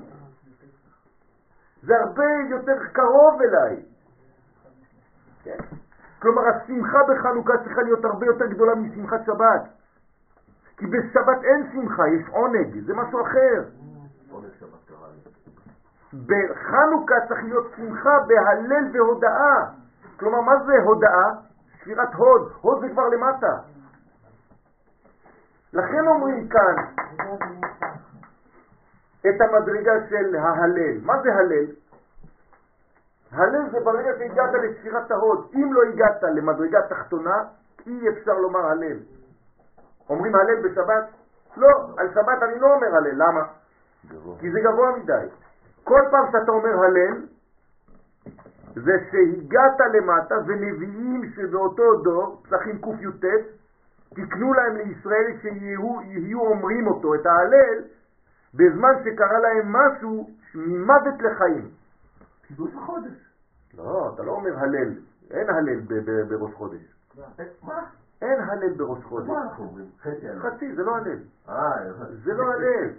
הלל זה שלם. חצי הלל זה מזמורי תהילים, זה בסדר, אומרים את זה. נכון קורה משהו. את החודש זה אנחנו. נכון, אבל זה לא אותו עניין. הבנתי. הלל זה הלל. כן, לא חצי ולא חצאים. לכן אה, אה, אין, זה עם ברכה ושלם. ולא לשחק עם זה, כמו ביום העצמאות, הלל עם ברכה, הלל עם ברכה, ג'וחה, כן, כאילו אתה משחק. אתה מודה, תודה שלם, תפסיק להיות חצי. אל תגיד לי, סליח, אה, סליח, סליחה, אני רוצה להגיד לך תודה, אבל חצי. אני אגיד לך תודה בלי ברכה. מה זה הדבר הזה? הנר הראשון זה כמו היום הראשון של הבריאה. הכל. כולל בו. זה כמו שאדמה, הקדוש ברוך הוא לא צריך שבעה ימים. נכון. נכון, זה בשבילנו. אנחנו לא מדברים עליו, אנחנו מדברים על הגילוי. נכון. נכון, זה הקשר של החיים איתנו. זה מה שאנחנו לומדים בתורה. אנחנו אף פעם לא לומדים על הקדוש ברוך הוא, אנחנו לומדים על הקשר החיים שלו איתנו ואיך זה מתגלה כאן, בעולם הזה. של דבר, כ"ח כסלו זה יום יותר עוצמה מניסן. תכף נראה, כן, זה פנימי יותר, נכון. אז למה הגאולה לעתיד לבוא צריכה להיות בניסן? מאיפה אתה יודע? בוא נראה. רק שנייה, אנחנו אפילו לא בתור הראשון. אז זה נס פח השמן וניצחון המלחמה על המלכות יוון. רבותיי, בואו נעשה קצת מהר כי זה הרבה הרבה הרבה חומר וחבל. גם בדברי רמב"ם, הלכות ביקורים, משמע שיש זמן מיוחד לימי חנוכה עוד טרם שאירע בהם הנס. זאת אומרת, הרמב"ם אומר, אני אגיד לך עוד משהו, מה שקורה בחנוכה, לפני שהיה הנס של חנוכה. מה? שכתב בפרק ב' מהלכות ביקורים, הלכה ו', וכן אין מביאים ביקורים אחר חנוכה. למה? שהביקורים שביקרו אחר חנוכה הם חשובים משנה הבאה ויניחם עד אחר הסרט. כלומר, מה קובע את הביקורים? כל מה שלפני חנוכה. אחרי חנוכה זה כבר לשנה אחרת. זאת אומרת, מה אומר הרמב"ם כאן? שביום חנוכה, כ"ה בכסלו, מתחיל שנה חדשה. וואו. בסדר? שנה חקלאית. לא משנה. אתה יודע מה זה שנה חקלאית? זה החומר. זה בדיוק על מה זה אני מדבר. זה הביטוי של הקדוש ברוך הוא בעולמנו. הרי יש יותר גדול מחקלאות בעולמנו? אין דבר כזה, אין יותר גדול מזה. זה הדבר הכי הכי גדול שיש. חיות. והרי מבואר מדברי הרמב"ם שבכ"ה בכסלו מתחיל שנה חדשה לעניין ביקורים. ומשום שזה זמן מסוים שמאיר בו כבר הערת השנה החדשה. אתם מבינים מה זה אומר? כלומר, א' בניסן זה כבר שנה חדשה, נכון? מהשנים שאנחנו סופרים לפי התורה. מתי זה ראש השנה? א' בניסן. אבל גם, גם אנחנו עכשיו, אנחנו סופרים מתי יש שנה חדשה? א' בכסלו, נכון? כלומר, אה, סליחה, א' בתשרי, נכון? זאת אומרת, מתי מתחיל בעצם, עכשיו אנחנו באיזה שנה? תשע"ג? אז אני עכשיו מחדש לכם חידוש. במוצאי שבת הזה אנחנו נתחיל כבר תשע"ד. תכף נראה. למה? ארבע ראשי שנים. לא, לא, לא, לא, לא, לא שייך. לא שייך. לא שייך. כ"ה בכסלו לא מופיע כראש השנה מארבעתם. אבל זה בפשט. אנחנו לומדים את זה בסוד עכשיו, מה קורה.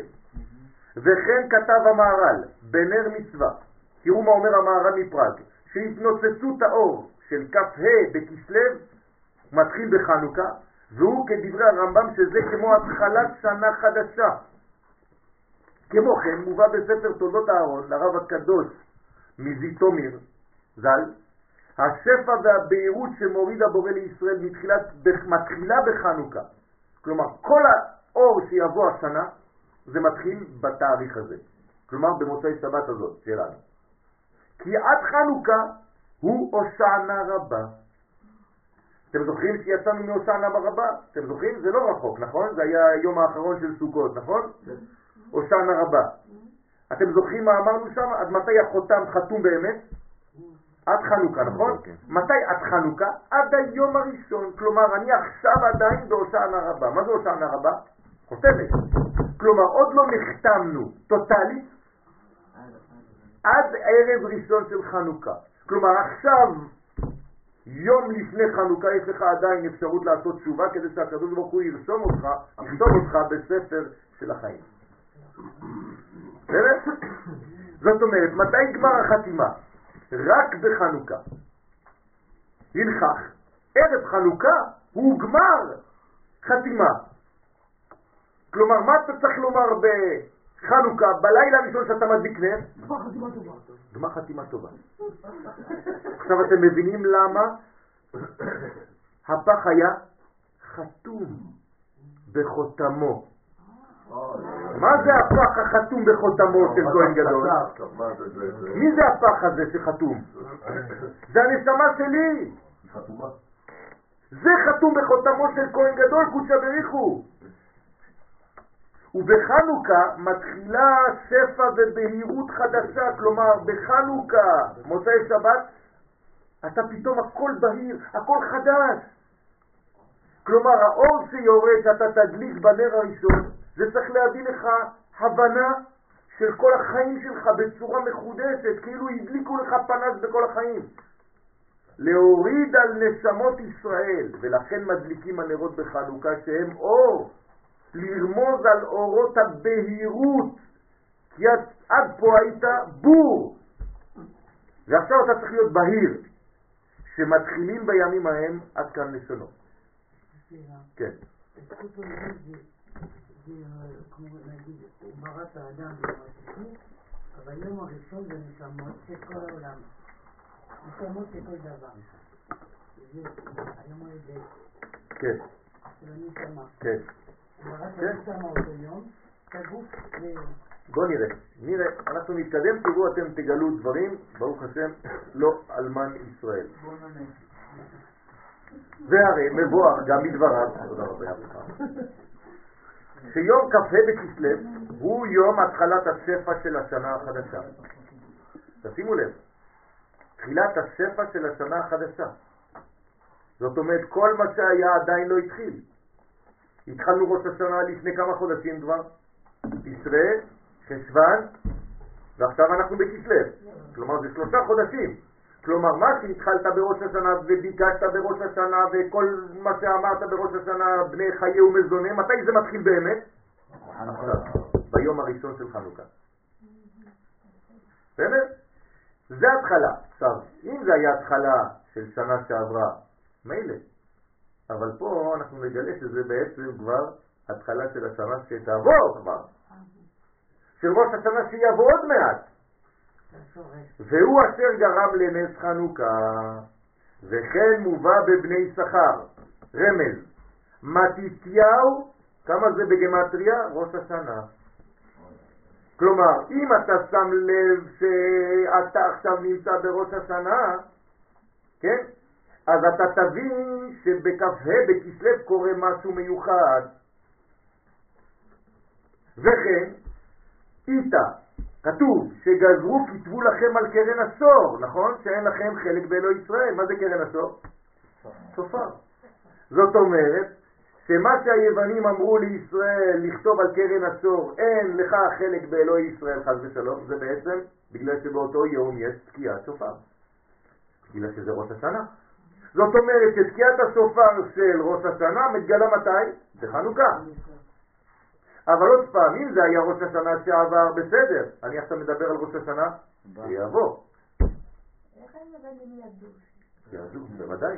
איך הגויים יודעים ללכת לכל חור במדינת ישראל שיש בו איזה מקום קדוש מזמן, מזמן, מזמן. איך הם מרגישים את זה בתת מודע? והם צודקים. יש תחושות, אפשר להבין דברים, אפשר להציג דברים בעולמנו. אבל אז הם היו תוקעים בשופר? אז יפה. הם רצו למנוע, לסגור את הקשר הזה. כלומר שהשופר לא יפעל. כלומר, מה זה שופר? קול. כלומר, מה הם רצו למנוע מעם ישראל? את הקול, את הפנימיות, ולכן אם אין קול, אין דיבור. אין גם דיבור. כי הכל מגיע? לפני הדיבור. זאת אומרת שהיוונים בעצם רוצים למנוע מעם ישראל מלשמוע את הקול. מה זה את הקול? דיבור האלוקי. תגידו לי את זה במילים פשוטות של עכשיו. לימוד הקבלה. הבנתם? כלומר, יווני טוב זה יהודי שאומר לך שאסור ללמוד קבלה. חס ושלום. הבנתם למה הסכנה הזאת?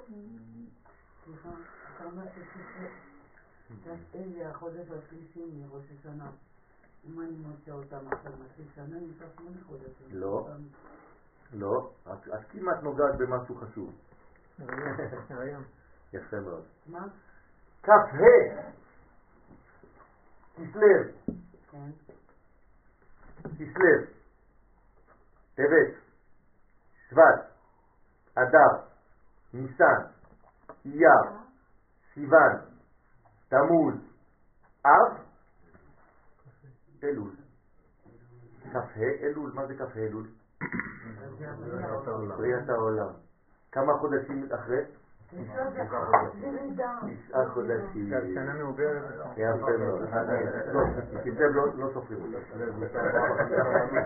הבנתם? כלומר, מה זה כ"ה כסלו? ההתחלה של העיבור. זאת אומרת, זה הזיווג. שמתי ייוולד? בכ"ה אלול, שזה השנה אחר כך. יפה. עכשיו, מה קורה בליל כסלו? אם זה התחלת העיבור, מה קורה חייו? יפה. זיווג בין מי למי? בין אבא ואמא. הנה מה שנלמד עכשיו. בסדר?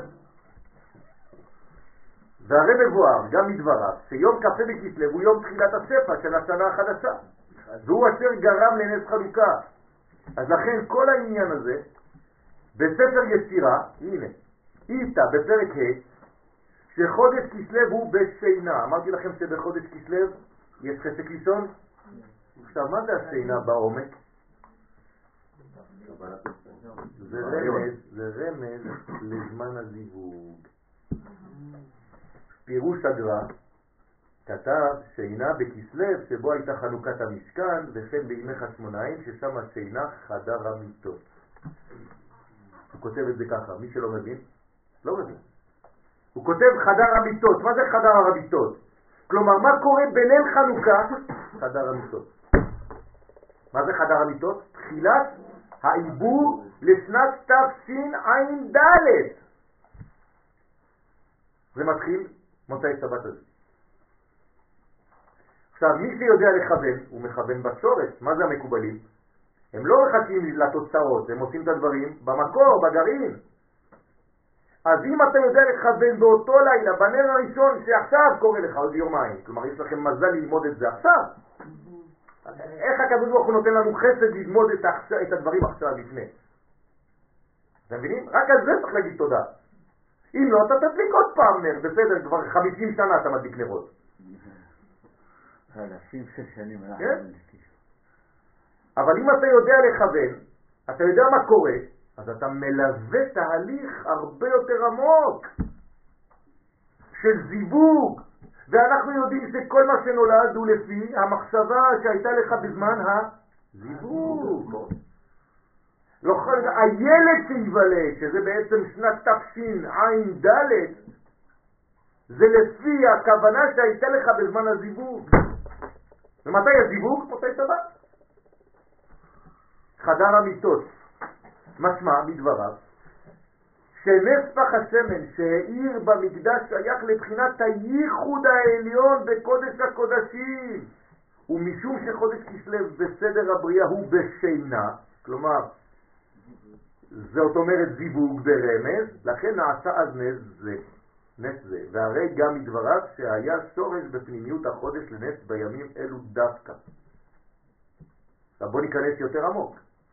בשאר הכוונות, האריזה, מבאר עניין הדלקת נר שרומז לגימל ייחודית. עכשיו אתם מבינים למה האריזה לא אומר לנו שכשאתה מדליק את הנר, אתה צריך לכוון גימל זיווגים. כלומר, הוויה אקיה, הוויה אלוהים, הוויה אדמית. שכל זה ביחד עולה בגימטריה נר, 250. עכשיו, למה אתה צריך לכוון על כל הזיווגים האלה? עכשיו אתה מבין. כי מה קורה בזמן שאתה מדליק את האור? אתה בעצם עכשיו מזדווג, אתה עכשיו מלווה זיווג של אבא ואימא בכל הקומות. הבנתם את ההוויה איתי, הוויה אלוהים וההוויה אדמי? כן, חילקתי כבר לנשים בזמנו את הכוונות לפני הדלקת נר שבת. שזה אותו דבר, כל פעם שאתה מדליק נר, אתה מכוון לשלושה ייחודים. ייחוד נשיקים, ייחוד זרועות חיבוקים וייחוד יסודות תחתון. זאת אומרת, יש לנו שלוש קומות של חיבורים. זה צריך לכוון כשאני מדליק את הנר. הוויה יקיה, הוויה אלוהים, הוויה אדמי, שכולם גמטריה נר, והם מתחלקים לפי עמידת המלכות, כשהיא עומדת נגד נהי. בחלק התחתון, אז הייחוד הוא הוויה אדמי. ואם המלכות עומדת עד החזה, אז זה הוויה אלוהים. ואם היא עומדת עד כתר, זה ייחוד הוויה אקיה. ויראה בביאור כל זה על פי מה שמבואר בשאר הכוונות, ראש השנה. כי בכ"ה אלול נברא העולם, הנה עכשיו האריזה מגלה לנו. אם בכ"ה אלול נברא עולם, ואז מתחדש בכל שנה עמידת זכר ונקבה, כמו שהיה בראשית האצילות שעומדים אחור באחור, וצריך נסירה והחזרתם פנים בפנים, שזו עבודת חודש תשרה. אני לא צריך לחזור על כל זה, למדנו כבר, נכון? הכל מתחיל באחור, בדיוק, זה גם מתלווה לזוהר שאנחנו למדנו. הכל מתחיל באחור והופך לפנים ועמידה ונסירה וכו'. כל זה זה מתחיל מתי? בכ"ה אלול. כדי להגיע בראש השנה כבר לנסירה, נכון? להתחלת הנסירה, ולייחוד מתי? בשמיני עצרת. אתם זוכרים? פנים בפנים מתי? ביום הכיפורים, בלי זיווג. כל התהליך הזה מתחיל מתי? בכ"ה אלול.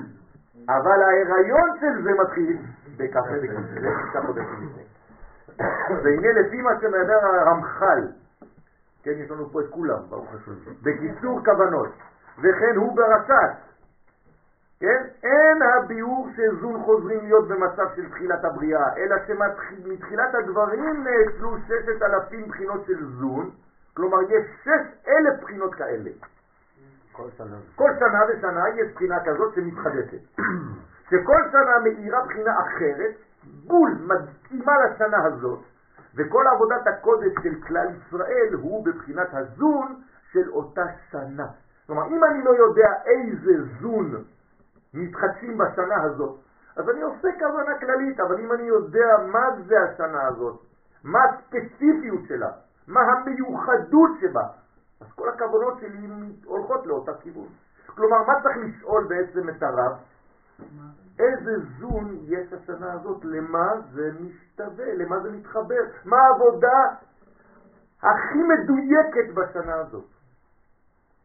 זה מה שצריך לשאול. זה צריך לשאול מתי? בראש השנה. וזו הכוונה שהזה, כן, חוזרים להיות אחור באחור, הזון, כן? כמו בתחילת האצילות, דהיינו כי אז נולדים הזון החדשים שמאירים באותה שנה. מתי הם נולדים אחור באחור? כ"ה אלול, כדי שלא תתבלבלו. ולכן הם עומדים אחור באחור וצריכים השלמת בניינם כמו זעירנטים שבעולם התיקון וכו' וכו'. והנה לפי מה שביאר האריזל בסדר התיקון, תחילת האצילות של זון, אחר שבירת הכלים הוא עיבור במעי אימה, ורק אחר זה יש לידה ומתגדלים עד שמגיעים לבחינת אחור באחור, ואחר כך פשיטה, שאף על פי שיש ששת אלפים מאורות מתחיל, מתחילת האצילות, אבל כדי שתהיה לידה בכ"ה אלול, בהכרח שירדו קודם לבחינת עיבור במעי אימה. ורק אז זה שייך בהם לידה, ואז מתגדלים ומתקנים בששת ימי בראשית, שהם כ"ה אלול, עד ראש השנה. אני חוזר במילים פשוטות. אם אתה רוצה שיהיה בכ"ה אלול לידה חדשה של זון של השנה שתבוא, צריך זיווג שקדם לפני, כי שם זה לידה של זון. אז כל הסיפור שהם נולדים אחור באחור, ומה, תה, כל התיקון הזה, זה בסדר גמור. אבל מאיפה הם יצאו אלה? היה הריון שקדם לזה, לא? יפה. כמו שהיה בעולם התיקון, שבששת ימים אלו נתקנו זון, ולפי זה יש לומר, לפי מה שאמרו חז"ל, שעיבור הרגיל הוא תשעה ירחי לידה, אם כן, תחילת העיבור של זון החדשים שצריכים להעיר לשנה הבאה הוא בכ"ה בכסלו, תשעה חודשים לפני כ"ה אלול. הנה הסוף. נפלא.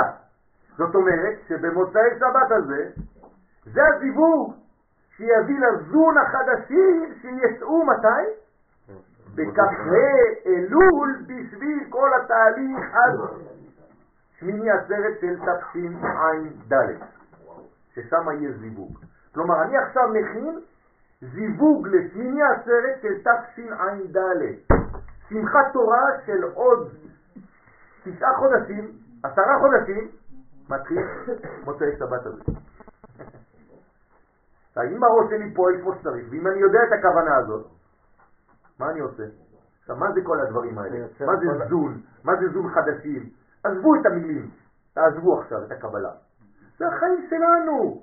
מה ייוולד בשנה הבאה? מה אני אוכל לעשות עם הידיים שלי? האם יהיה ברכה בידיים שלי? מה אני אוכל לעשות במקצוע שלי, בעבודה שלי, עם האישה שלי, עם הילדים שלי, בחינוך, בלימוד תורה? הכל, כל הבניינים מתחילים בנקודה הזאת. יפה מאוד. עשרים דקות זה מספיק? עשרים דקות האלה זה מספיק. עשרים דקות זה זמן הייחוד הזה. אז זה הוא זמן שאתה... הוא זמן איכותי. איכותי ברמה שיש... כן. מה? גמרתי. זמן איכותי. רציתי להבין דבר אחד. החיבור הזה כן. של אבא ואמא עכשיו, שיהיה חיבור לכל העולמות, הלוא כל יום אנחנו עושים את זה. כל יום יש לך עדיין לך לתת תינוק. זה בפרט, זה בפרט, בפרט. זה הכללי ויש את הפרטים. נכון. זה הכללי של הכל. כל יום אתה עושה, כל יום אתה מביא תינוק, כל יום אתה מביא... נכון. אבל מי גרם לכל זה? הגדול הגדול שבכולם, ההתחלתי שבכולם, מוצאי שבת, מראשון חנוכה. זה נשמה. של כל דבר. כל השנה. עכשיו, תראו איך זה, איך זה מסתיים. כי אמרנו שהושענא רבה של איזה שנה? הזאת, כבר שהתחיל. זה מסתיים פה. זאת אומרת שבסופו של דבר, מה זה חנוכה? היום הראשון של חנוכה הוא ציר בין שנה שעברה לשנה הבאה. מבחינה פנימית, גשר. לא, זה החיים הפנימיים. בוודאי, בוודאי, בוודאי. זה גם על החיים החיצוניים, אבל זה, זה הכל מתחיל מהפנימי. עכשיו, איזה מזל זה כסלו? קשת. למה קשת? מה זה קשת? אבל זה. עכשיו אתם מבינים למה? נוח. בשנה, מה? הברית עם נוח. עוד לא, עוד פעם, ברית, ברית מילה אה, בכלל. עזוב את הברית עם נוח, בוודאי שזה הברית עם נוח, אבל זה אותו סיפור. זה הברית בעצם, זה חיבור בין העולמות. הברית הזאת בעצם, היסוד הזה, שקילת הגרעין, כן, זה בחודש הקשת. עכשיו, למי זה שייך? אמרתי לכם כל הזמן, חנוכה, למי? לאיזה אדם? מי זה האיש של חנוכה? יוסף. יפה, יוסף הצדיק. עכשיו אתם מבינים למה? ספירת היסוד. באיזה קומה מדליקים?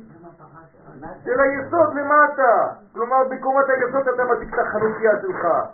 אם אתה יודע את כל זה, עכשיו אתה שואל, לא שואל כבר שאלות, אתה מבין בכלל למה זה קורה כל הסיפור הזה. למה אני מאיר בקומה כזאת, למה אני צריך להביא אור לשם? כי זה זמן הזיווג. ולמה זה דווקא בערב ולא בבוקר? כי הזיווג צריך להיות בלילה ולא ביום. דווקא גם הפרשה עם יוסף. זה אותו דבר, הכל באותו זמן. תמיד חייב שיהיה פרשת מקץ בחנוכה. תמיד. זה ככה, קבעו חכמים. אתה לא מבין למה, עכשיו אתה מבין. ברוך השם. שהחיינו וקיימנו והגיענו לזמן הזה. לגיל הזה שתבין. אז יש יום אחד בשנה, בחיים, שיש אסימונים שנופלים. טוב, ברוך השם. זה ג'אט פוסטר. ובהכרח כמבואר כי עתה הוא זמן של ייחוד אבא ואימא. אז עכשיו מה קורה בערב חנוכה? הנה, ייחוד אבא ואימא, כלומר חוכמה ובינה. ברגע שחוכמה מתעבר עם בינה, בינה מתעברת. כמה ילדים יש לבינה? שבעה. נכון? כלומר, היא השורש ויש לה שבעה. לכן כל חנוכה, הנה, זה היום הראשון, זה היום השני, זה היום השלישי, זה כל הילדים הרוחניים שיהיה לה בינה, לכן קוראים לה בני בינה, יהיה בן שמונה. בסדר? סליחה? חשבתי שאמרת לי שהגיע בישיבת הגמדים. זה אותו דבר, אני לא אומר את זה סתם כדי לצחוק, זה אותו סיפור. למה? כי החלק העליון נקרא טלגה, נקרא שלג. אז זה כמו שהגיעה ושבעת הגמדים זה שבעת הילדים. אתם חושבים, אתם חושבים שהאנשים המציאו את זה סתם? הכל מבוסס על דברים. כן, בוודאי, בוודאי. זה אותו דבר, זה אותו דבר. כל ספר של ילדים קטנים, תביאו לי אותו, אני אסביר לכם אותו לפי הקבלה. איך, מה, היה להם רוח הקודש? זה אנשים שחשבו על זה ולמדו דברים. זה לא סתם המצאות. כלומר, מי שחכם עכשיו יכול לכתוב סיפור. מי שכתב סיפור שעד היום הוא ממשיך, כבר לפני לא יודע כמה מאות שנים, זה בגלל שהוא הבין משהו סודי, יסודי. ודאי, זה הדבר החזק שצריך לעשות. כלומר, לכתוב ספרי ילדים, כלומר, לחנך. לכן חנוכה זה חינוך. ובהכרח.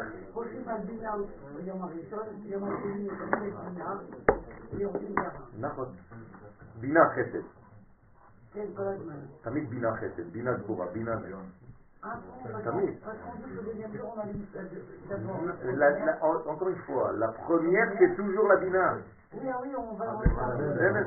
אוקיי. אחד למעלה ושבע למטה. אחד ואחד, אחד ושתיים, אחד ושלוש, אחד ושבע. נכון. בסדר? ובהכרח המבואר, כן? זה בעצם, בית שמאי מה אומר לנו? בעצם מוסיף והולך, נכון?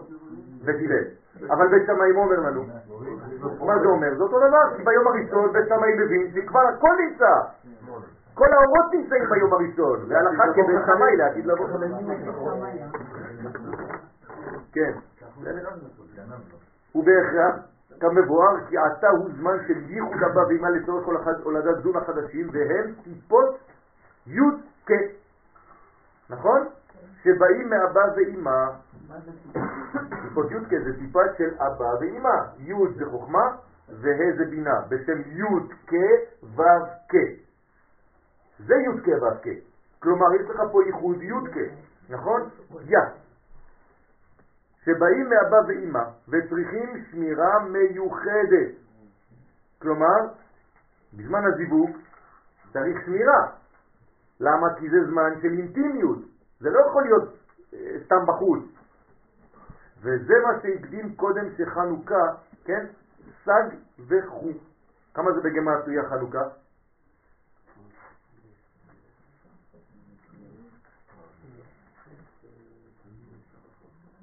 נו יריב.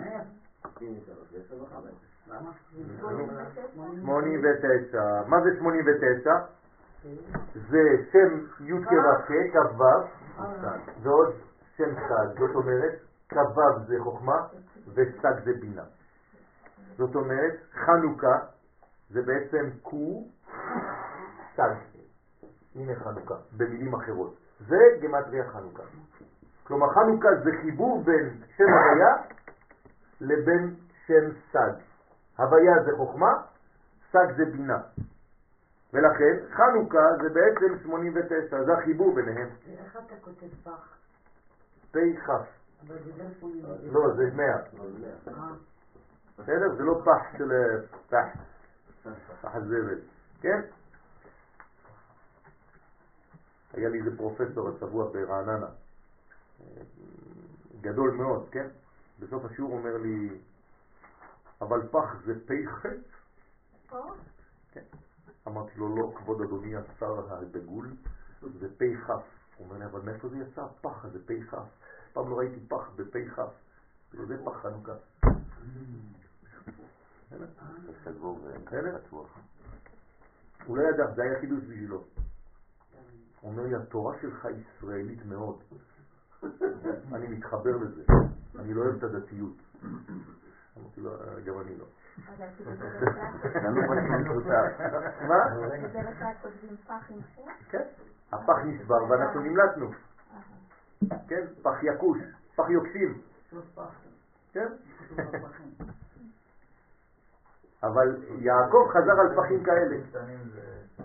כן, כן, זה מה שאני אומר. יעקב חזר על פחים כאלה, לא על הפח השני. כן, לא. נכון. שם הוויה, דהיינו ייחוד אבא והוויה עם אמא הצג. אז הנה, חנוכה זה בעצם, השם חנוכה זה, קו סג. נמצא כי בכ"ה כסלו הוא זמן של התחלת העיבור של זון של השנה החדשה.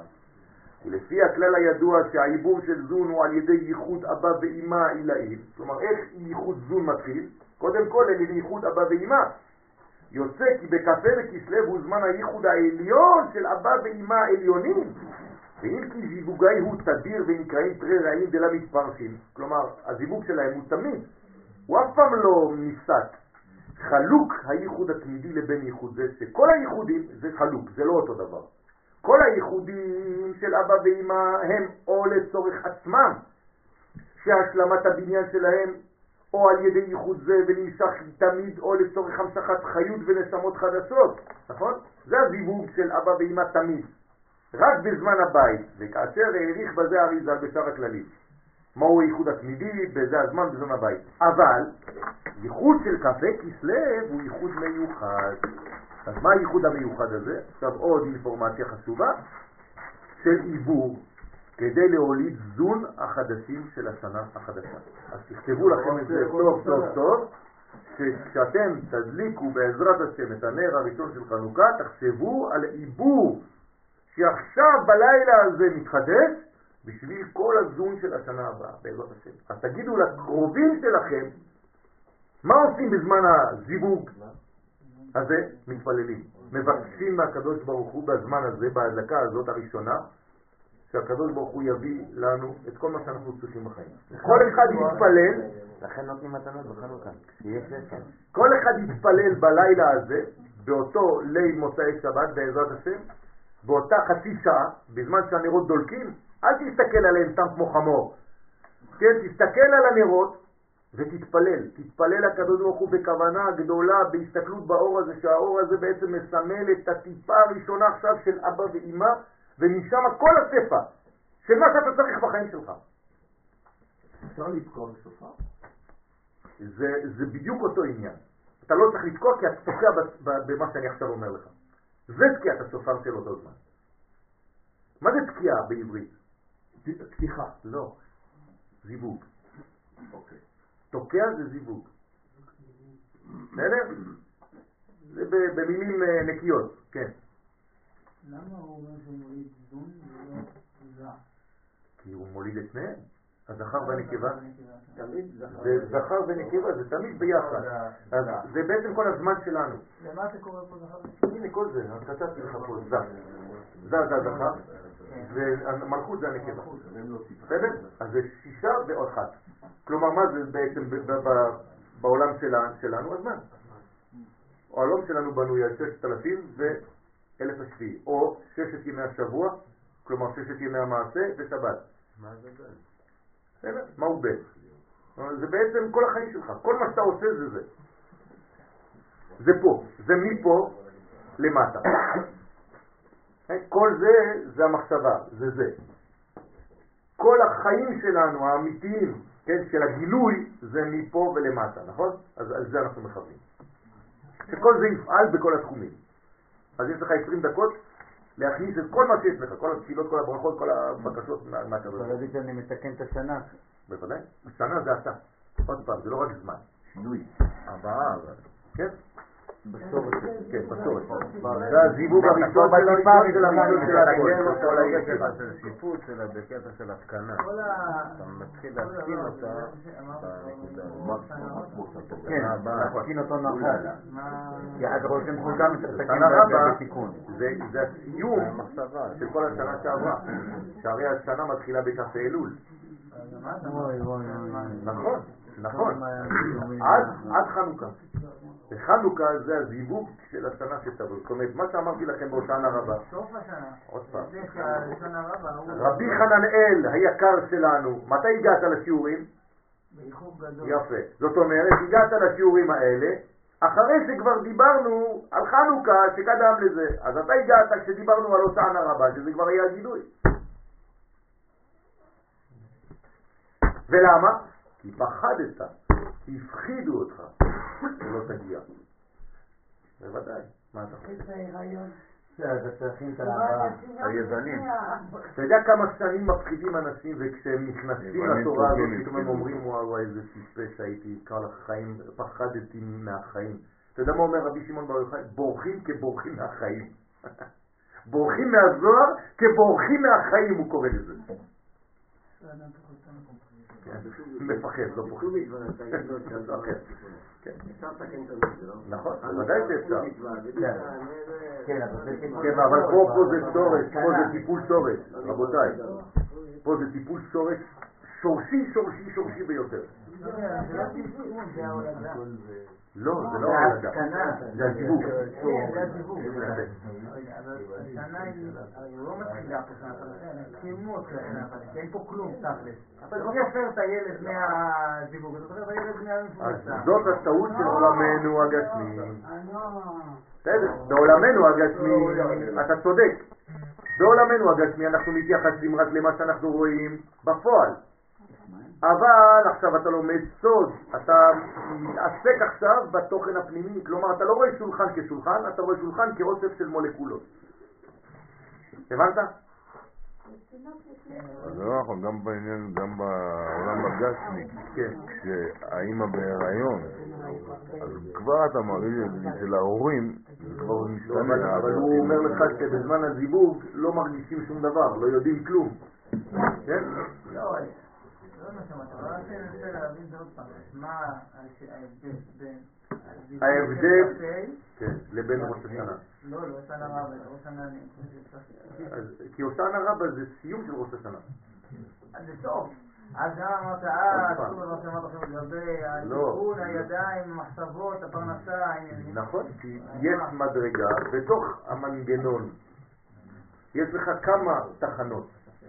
פספסת תחנה אחת, אז אתה תופס אפילו באיחור את התחנה, גם שם אתה יכול לתקן מה שאתה יכול לתקן. כלומר, מה שמתחיל בחשאי, מסתיים בקולות. מה מתחיל בחשאי ומסתיים בקול? זיווג, ולידה. ככה כתוב. הגמרא אומרת את זה. הזיווג מתחיל בחשאי ומסתיים בכל הקולות. מה שאמרנו שלוש שלוש, המחשבה, נכון, נכון. אולי נסביר לי, שנה רבה שייך לאיזה שנה? זאת אומרת, לאיזה חלק בשנה הוא עוד? הושענא רבה, נכון, נכון. אבל זה תיקון לא. נכון, עכשיו אתה מבין גם למה בראש השנה, רק שנייה, שנייה. ביום הכיפורים אתה מבקש סליחה על מה? על חטאים של שנה הבאה או של שנה שעברה? שעבר. יפה. אבל כבר התחלת שנה. עכשיו אתה מבין? למה זה עשרה ימים אחרי תחילת שנה חדשה? השבת הזאת זה הרגע האחרון לתקן את השנה הזאת. נכון, כבר מה חטאת? נכון. וזה רגע ראשון להתחיל את השנה הבאה. חוזר. הבנת עכשיו? נכון. זאת אומרת, מוצאי שבת הזה זה סיום של השנה שעברה והתחלת השנה הבאה. אמרתי לכם זה ראש השנה. ואז אימא מעוברת כל תשעה חודשים אלו, מה יש לה בתוך הבטן? כן, איזה תינוק? זון. זכר ונקבה, בן ובת יש לה בתוך הבטן של אותה שנה, ובכ"ה אלול היא הלידה, ומתגדלים עד ראש השנה, כלומר שישה ימים אחרי, מכ"ה אלול עד ראש השנה שישה ימים, אז יש נסירה, והחזרתם פנים בפנים, כי הם היו אחור, נולדים אחור באחור, וכל הסיפור.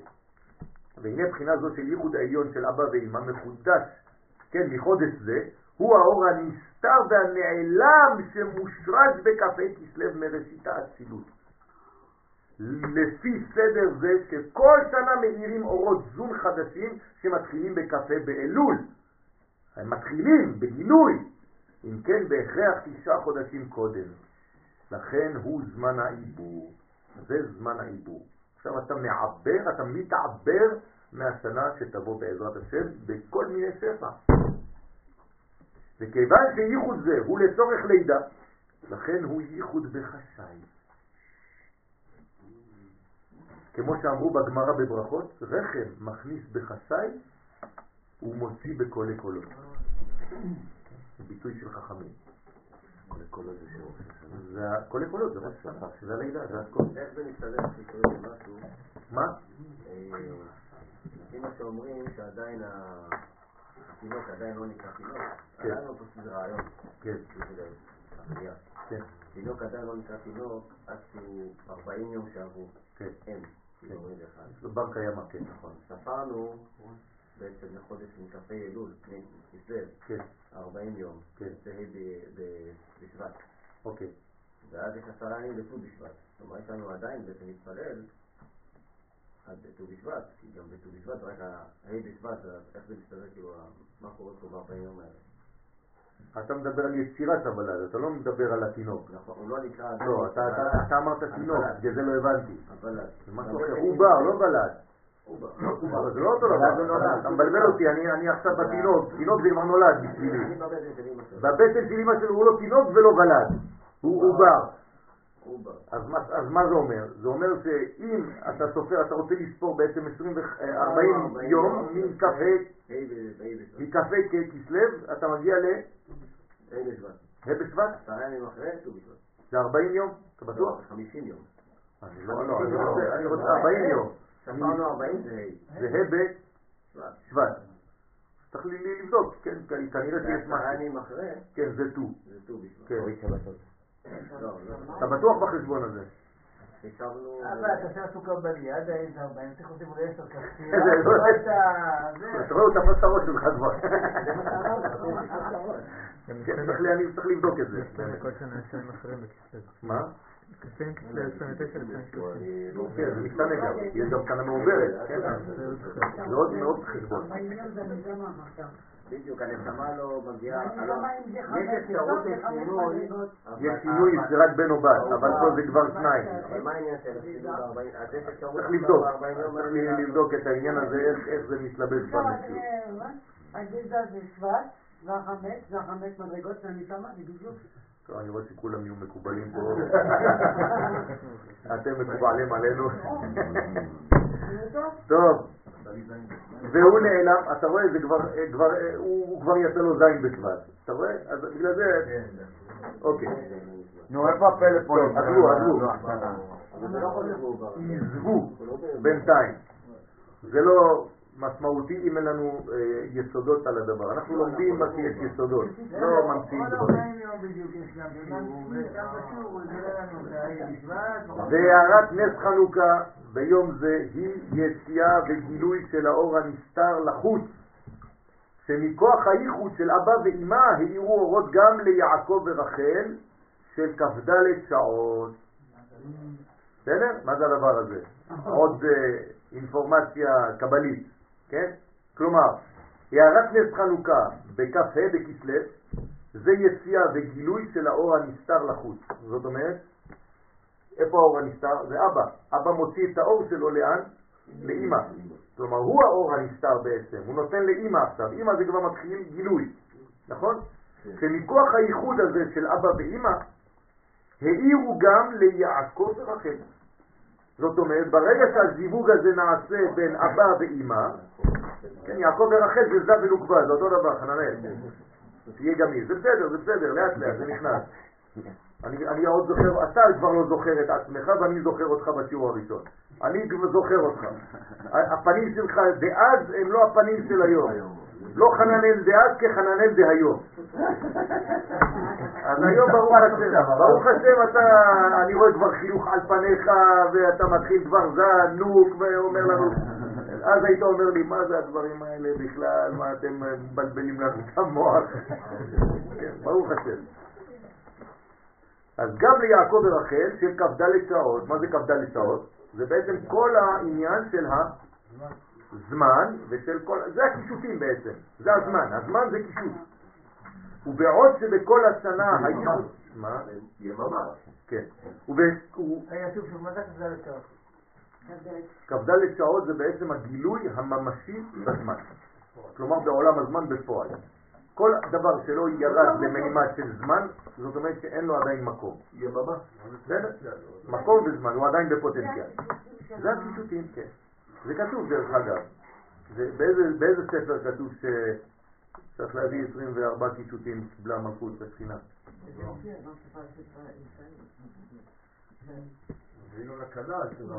נכון, יש ספר, נביא. נו, ואיזה נביא זה? חפשו, יאללה. אתם כל פעם אני שואל אתכם שאלות, אף אחד לא מביא לי תשובות. אתם למה? חוץ מחננאל שדואג לכמה תשובות? לא, אני לא נותן תשובות, אתם צריכים לחפש. לא, זה משהו אחר. אני לא מדבר על 24 מתנות כהונה, אני מדבר באחד הנביאים. יש 24 מתנות, שם מובא, ושמשם אנחנו מביאים את העניין הזה, שהאדם צריך לתת לאשתו 24 מתנות חשובות במשך חייו. זה לא ביואל, הנה כבר עזרתי לכם, שבכל השנה הייחוד שלם שלהם הוא בבחינה קטנה, תשימו לב, אומר עכשיו הרב, כל השנה הייחוד הזה קטן, הרי שבימים אלו הייחוד הוא בבחינת יותר מאירים, אבל עכשיו זה מאיר, זה הרבה יותר גדול. זאת אומרת, הייחוד בחנוכה הוא מיוחד.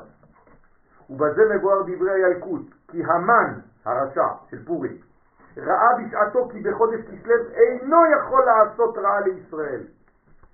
הוא, הוא לא הצליח, המן הבין שהוא לא יכול לעשות שום דבר נגד עם ישראל בחודש כסלו. למה? כי הוא ראה את הזיווג הזה. הוא הבין את זה בשורש שלו. כיוון שבו חנוכה, למה הוא הבין את זה? איך הוא יכול להבין את זה? כישוף, הוא היה מחשף. דרך הכישוף אפשר להגיע להבנה שביום הזה יש כוחות גדולים מאוד. לכן, לכן, לכן, לכן, לכן, לכן, לכן, מה עשו הנוצרים? לקחו את היום הזה והפכו אותו לכ"ה לדצמבר. הבנתם? לא, לא, לא הבנתי. בגלל זה בחנוכה. אתם לא מקשיבים, אתם לא מחוברים לשיעור. לא, אתם לא מקשיבים, אני רואה שאתם. לא, לא. הנוצרים גנבו את כ"ה בכסלו ועשו אותו 25 לדצמבר, זה אותו דבר. מה זה 25 לדצמבר? זה ה Christmas שלהם. מה זה ה Christmas שלהם? לידת האל. Noël זה נולד אל. כלומר הלידה ביום ה-31 זה הברית מילה. שמונה ימים אחר כך. כלומר הם גנבו מעם ישראל את העניין הזה כי הנצרות היא בעצם יצאה מהיהדות. זאת אומרת שהם גנבו מאיתנו את כל העניין הזה. עכשיו תלכו בכל מיני מקומות בעולם, מדליקים נרות בשבוע הזה, והם לא יודעים מאיפה זה בא. יש חגיגות בכל העולם שמדליקים נרות, ובצרפת יש עיר מיוחדת שמדליקים בליון. כל החלונות מלאות, מלאים בחנוכיות, לא יהודים, כן? והם לא יודעים מה זה, הם מדליקים. כמה נרות הם מדליקים? שמונה. באמת. אני אומר לכם, והם לא יודעים מאיפה זה בא. ואתם יודעים מאיפה זה בא? הם אומרים ש...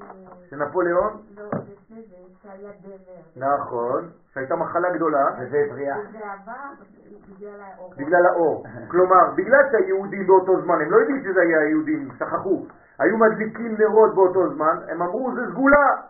הדבר הסתיים ביום שהם ראו את האורות של חנוכה. שהיהודים הדליקו. מה הם עשו? אותם אנשים גנבו את ה... אמרו, "טוב, זה כנראה פועל, לא יודעים, אבל בתאריך הזה צריך להדליק נרות. עד היום כולם מדליקים את הנרות שם. גונבים רק את החיצוניות. זה יוון, זה חיצוני. בסדר? לא, מאוד חזק היום, בגלל זה יש הרבה... בסדר. אוקיי, את אומרת שזה תנועות אה, של אה, פועל יוצא של אה, כניסה. מלאכים. זה תנועות עובר. אוקיי. ואף על פי שעדיין לא היה נס חנוכה, כל הסיפור הזה, לא היה עדיין בהיסטוריה שום דבר, אבל עכשיו אתם מבינים מי זה החשמונאים? זה חכמי הקבלה של אותה תקופה. הבנתם? כלומר, מתתיהו, חשמונאי כהן גדול, כן, והבנים שלו, זה היו המקובלים של אותה תקופה, הם ידעו את כל מה שאנחנו לומדים פה. אז מה הם עשו? הם עשו שהכל יהיה באותו יום.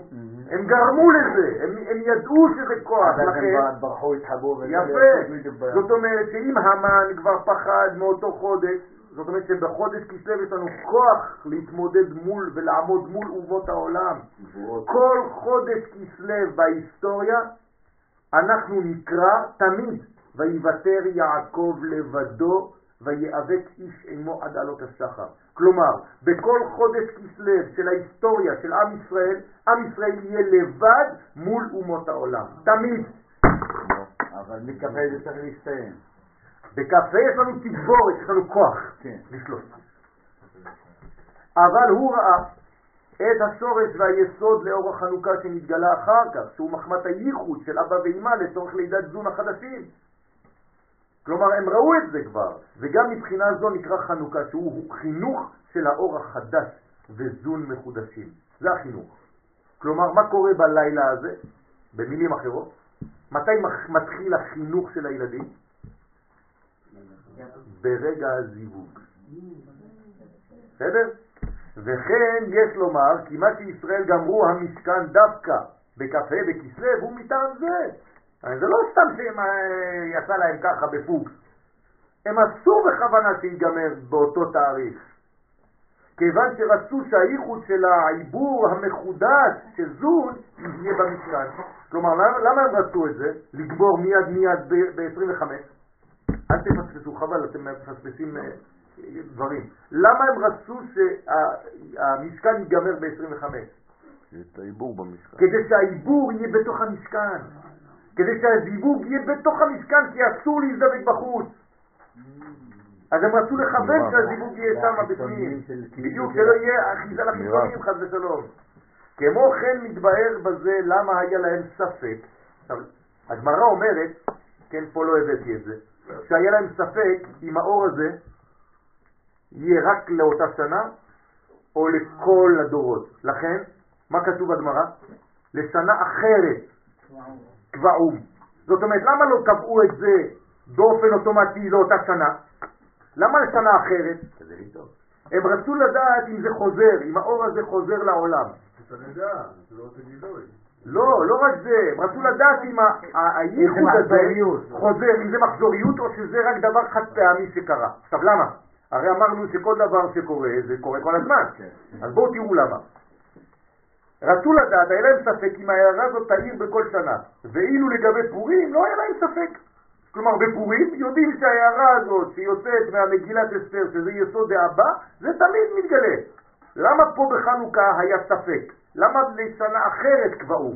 למה גם בפורים כתוב? לא, לא, לא, לא. אותה שנה זה נגמר, זה היה פורים זה נגמר. זהו, זה היה פורים לכל הדורות.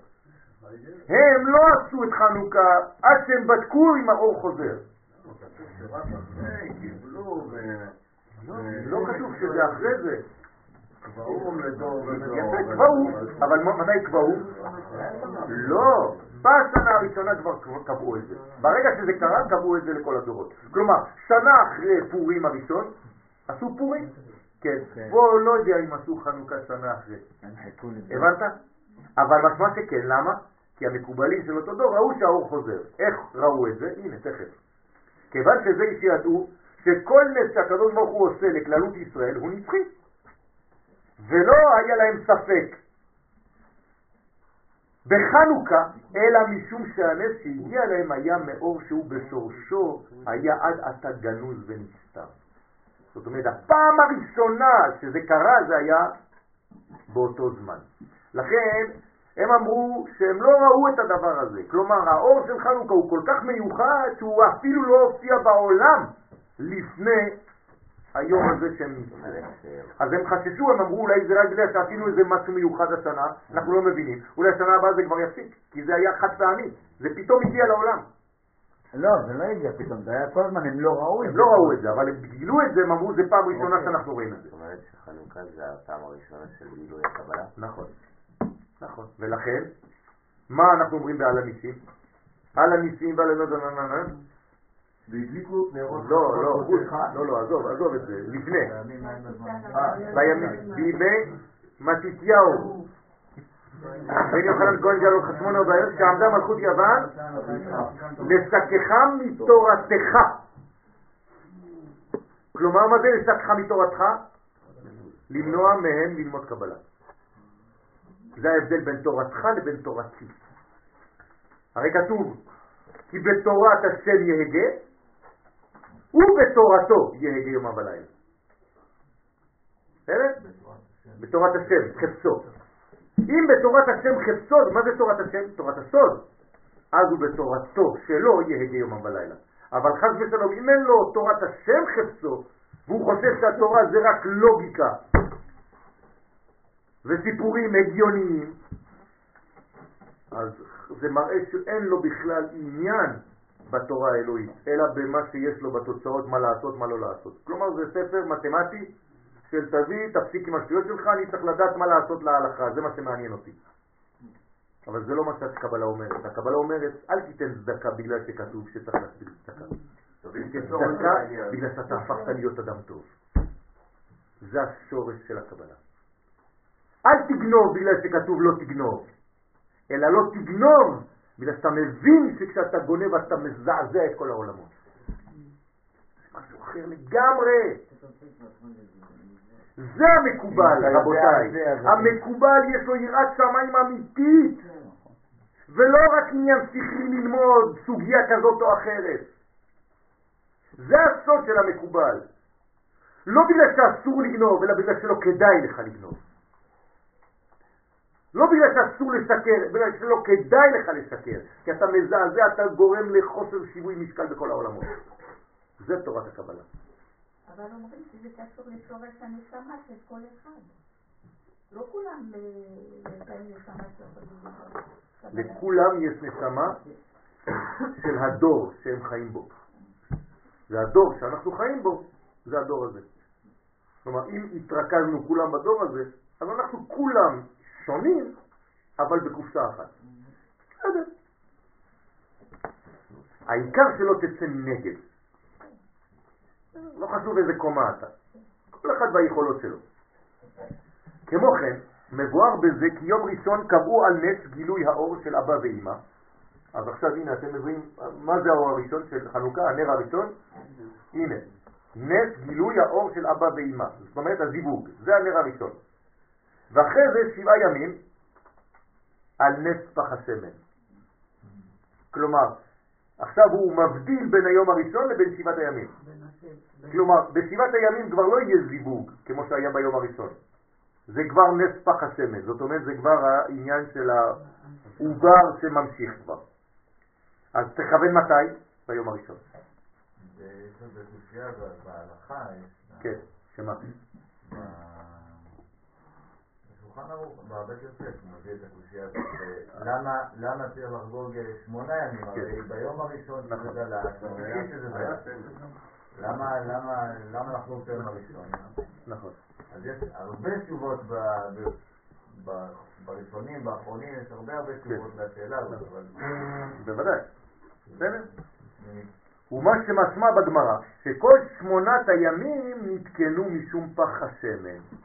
זה מה שהם אמרו, למה הם אמרו את זה? משום ששמן הוא בחינת חוכמה. כלומר, כשאתה אומר שמן, כל חנוכה זה שמן, נכון? מה זה סופגניות? שמן, מה זה הלביבות? שמן, הכל שמן. חנוכה זה שמן. כן, לכל, לכל עדה יש מתכון. אצל הטוניזאים אומרים קודם כל, קח שני ליטר שמן, אחרי זה תחשוב מה אתה רוצה לעשות. רק שניים, זה לא חמש. כן, ככה זה. אצל מרוקאים כתוב קודם כל תירגעי. קודם כל תירגעי. כל אחד יש לו מתכון משלו. נכון, שמן זה חוכמה. זה הנשמה, זה השמונה. זה חשמונאים. כל השמות, הכל בנוי על הספרה. כידוע, וגילוי הערה מאבא הוא גם כן נס פח השמן. תכתוב לאסנת במטבח, קודם כל תרגע. שלא יעלו המרוקאים. כן. ישר מתעצבנים. כן, כן. אז הערה מאבא הוא גם כן נס פח השמן, אז זה נקרא נס פח השמן, זה הערה מאבא. עכשיו כמה זה פח אמרנו? בגמטריה 100. לכן אבא זה השלמות, זה המאה. כן, הוא נותן בעצם 100 אורות. ואדרבה, משום שיש הערה מיוחדת מאבא, לכן היה נס עם השמן. כלומר, זה לא בגלל שהיה נס עם השמן שאנחנו עשינו את זה. להפך, בגלל שזה מאבא, זה התבטא בשמן. להתלבש במשהו של שמן. למה לא היה נס במשהו אחר? היה יכול להיות נס במים, נכון? ביין, במשהו אחר. זה חייב לבוא מהמדרגה של אבא. שמן זה אבא. ולא בדברים אחרים, כמו שהעירו בזה המפרשים, שהרי הכל היה טמא, ולמה הנס היה דווקא בשמן? המבואר שורש הנס הוא הערת החוכמה שיצאה לגילוי מכוח הייחוד של אבא ואמא. אז בעצם אבא ואמא זה שמן. זה מדרגה של שמן, כי זה בחשאי, זה שקט. נכון, נכון, יפה מאוד. זה העניין של פסולת, גורן ויקב, נכון. לא חשוב. מניין המנורה, טובה הערה. כן. הוא חיבר את זה לאחד הסוכות, איך משחקים את הסכר. אבל זה רק הדקה הראשונה שמדליקים הנס, שהאור הגנוז יוצא כבר אחר זהו. לא, לא, זה זה- זה 20 דקות. כן, אבל. אחר השבוע זה כבר... זה משהו אחר. זה לא, אבל זה לא, משהו אחר. כי כל, השבוע צריכה להדליק, כי חייב שזה יהיה במשך שמונה ימים. למה? כי אם זה את מדליקה רק ביום הראשון ומכוונת רק ביום הראשון לפי השיעור שלנו, ואת אומרת אחרי זה זה סתם שטויות, לא. למה זה חייב לרדת לשבע מדרגות של החיים. במציאות. עד זאת חנוכה. למה קוראים לזה זאת חנוכה? כי אתה רואה. עד שתגיד, הנה, הנה, הנה, זה פה. אם אתה לא אומר ביום האחרון של חנוכה זאת, כלומר אתה לא יכול להצביע על משהו, כנראה שפספסת בדרך. מה? הדלקת הנרות ביום שבת, כן. הקרוב, כלומר לא לא מחר, הבא, אחרי. מה המיוחד בהדלקה הזאת, למעשה יש לנו שתי הדלקות גם של נר שבת, שהוא ראשון ואחרי כן חנוכה. אתה מדבר על שבת האחרונה. אני מדבר, אני מדבר, הלוא תמיד בחנוכה יש שבת. אוקיי, אז זו השבת, זאת שבת, אמרת שבת הבאה אחרי. כן. אוקיי, אז שמה, אז יש שתי מדרגות. המדרגה של שבת היא מעריך. כל שבת הוא בעריך. בסדר? ופה אתה כבר במדרגה שאתה מוריד את זה לעולם הזה.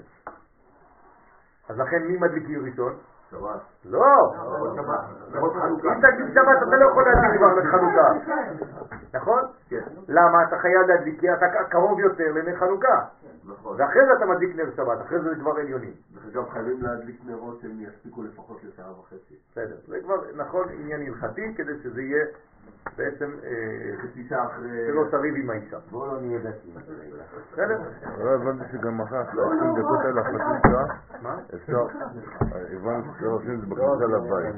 ואת ה-20 דקות אחרי חצי שעה, כאילו, אני יכול גם לכבות את זה, את השמן, כאילו, בוודאי, אבל אנחנו לא- לא ולשים את זה נוהגים לעשות בצד. את זה. אנחנו לא נוה- לא נוהגים לעשות את זה. אפשר לכבות את הנרות של חנוכה אחרי 18 דקות של של הדלקה, כדי שיהיה לך שמן למחר. אם אתה אין לך מספיק שמן, אם אתה אדם שאין לך מספיק כסף, אתה יכול לכבות את הנר ולהדליק אותו. בסדר? אבל זה, אנחנו לא נוהגים לעשות את זה, אבל מי שאין לו כסף כדי להדליק, הוא יכול להשאיר דלוק 10-20 דקות ולכבות. מקבל את ה-20? כתוב בספרים קודם חצי שעה. בסדר, כי זה, זה, הם, הם נתנו את האורך של הזמן ה... יותר, כאילו נתנו לך שתי יד. זה- אז תגיד חצי שעה. יש קשר בין הניגון של חנוכה לניגון של השמונה ימים של הנשמה שיורדת לעולם? כן, בוודאי. כי בניגון של חנוכה, בעצם לאורך כל הדקת הנרות אנחנו, הניגון הוא של הלל ועוד היה בשבע. וזה המדקה מסוימת, כמו נשמה שמגיעה, נכון, עוברת בחדר נכון, נכון. חייב לעזור לה לרדת מהעולם העליון כדי להגיע לעולם השלנו. הירידה הזאת היא קשה. לכן צריך ללוות אותה דרך ניגון. אז אתה מלווה בעצם את ירידת האור. אותו דבר. של האור. נכון, זה הירידה של האור. וכן מבוארים דברי, דברי הגר"א, דבריי בגר"א, כי בימי חשמונאים היה הנס בחינת חדר המיטות. כן, הגאון מווילנה, אתם זוכרים? הוא דיבר על חדר המיטות, שהכוונה על ייחוד אבא ואמא עילאים. כן, מי שלא מבין את הגר"א, הוא יגיד מה, מה, מה, מה קרה לו לגר"א. כן, מדבר על חדר המיטות, וכן מבואר מה שכתב הרמב"ם לעניין ביקורים, שחנוכה הוא תחילת שנה הבאה, כיוון שאז מתחיל העיבור, אנחנו עושים סיכום עכשיו של זון החדשים, אז הרמב"ם גם כן כיוון את זה לעניין של ההולדה בשטח, כלומר בתנובה, בתנובת הארץ. וכן מבואר דברי מהר"ל שיש זמן מיוחד להתנוצצות האור מכ"ה אלול עד כ"ה כסלו והוא כמבואר בהתחלת אור השנה החדשה בפנימיות וכן מבואר מה שנרמז בזה זמן ראש השנה ומה שגזרו כתבו כתבו לכם על קרן השור שאין לכם חלק בלא ישראל שרצו לבטל אמונת ישראל בהנהגת זון ולכן נעשה הנס בכ"ה בכסלו להורות על אמיתות האמונה של כלל ישראל בהנהגת זון של כל השנה בכל שנה כן? זאת אומרת, מה זה ההדלקה של המנורה? כמה קנים יש במנורה? שבעה קנים, נכון? לא בחנוכיה, שזה שם מודרני, כן? אבל במנורה. שבעה קנים, נכון? כלומר, מה אתה מדליק בעצם? השמונה מדליק את השבע. בסדר? אז שבעה קנים זה בעצם כל המידות של העולם שלנו. זה שבעה קנים, לכן זה כתוב בגמרא, מה זה המנורה שבמקדש? העדות לכל באי עולם ששכינה תורה וישראל. בסדר? מה זה אומר? שזה גילוי שמה שעם ישראל מקבל זה לא מעצמו. זה בא מהשורש העליון, האלוהי. לא סתם הם לקחו את זה למתיקה, עכשיו יוסף שם לימד. מה המקור של זה? בגמרא, בחולין, אם אני לא טועה, אני לא רוצה להגיד לך שטויות, זה- אני- זה אני לא זוכר. מחילה, טעות שלי, שאני לא זוכר מקור, זה סכנה, לא טוב. או, כן, מחול לך. צריך אה, לא לא לשכוח לא, מקורות. מקור אז צריך לי- לזכור את המקורות, כן, בעזרת השם. אז זה נקרא ש- שבעצם אה, עדות לכל באי העולם שהשכינה שורה בישראל. כן? מהו השמונה ב- במנורה שמדליק את השבע? זה- זה זה השורש, זה הסוד. זה הנר האמצעי, שהוא בעצם, כן, זה השביעי? לא, לא, הוא לא נר השביעי. הוא לא נר השביעי. למה? נר. שלוש בימין, שלוש בימין. אז- תזכור מה כתוב בפסוק של- שמדבר על- על אה, הכהן הגדול, על הארון. אל מול בני המורה יאירו, יפה. אז איזה- בני נורא יהיו שבעה נרות? תגיד מול שישה נרות. שישה וזמר. אתה אתה מסכים איתי? אל מול פני המנורה יאירו ש- שישת הנרות, ששת הנרות. למה שבעת הנרות? אני עונה לך. אם אל מול פני המנורה יאירו שבעת הנרות, זאת אומרת שיש מנורה אחרת, חוץ מהמנורה שאתה רואה. מה זה פני המנורה? מי זה פני המנורה? הבנת? אז פני המנורה זה דבר פנימי. יפה. אשרינו. אה, יש עניין גם כן ל... יש עניין גם לשמש של החנוכיה, לא? מה? השמש בעצמו של החנוכיה. כן, השמש של החנוכיה- אבל השמש יש בו עניין גם כן. בוודאי שיש בו עניין. השמש של החנוכיה, למה מדליקים שמש בכלל? זה מי שרוצה לקרוא. יפה, כי חס ושלום אם אתה התבלבלת וקראת לאור החנוכיה, אז לא עשית טעות, כי אסור להשתמש בהם. אז שמו לך נר אחר, שהוא השמש, כדי שתגיד, לא, לא, אני לא אה, ראיתי לאור הציבה, ראיתי רק לאור השמש. מה לא זה, זה כזה. זה אומר שאני לא יכול להשתמש בשמונה לא לעולם מבין. המעשי. לא, זה משהו אחר. זה אומר שאני לא יכול להשתמש בשמונה בעולם המעשי שלנו. בסופו של דבר, אם ההלכה אומרת לי שבשמונה ימי חנוכה, באור של השמונה הזה, שאמרנו שהשמונה הוא נהיה לטבע, נכון.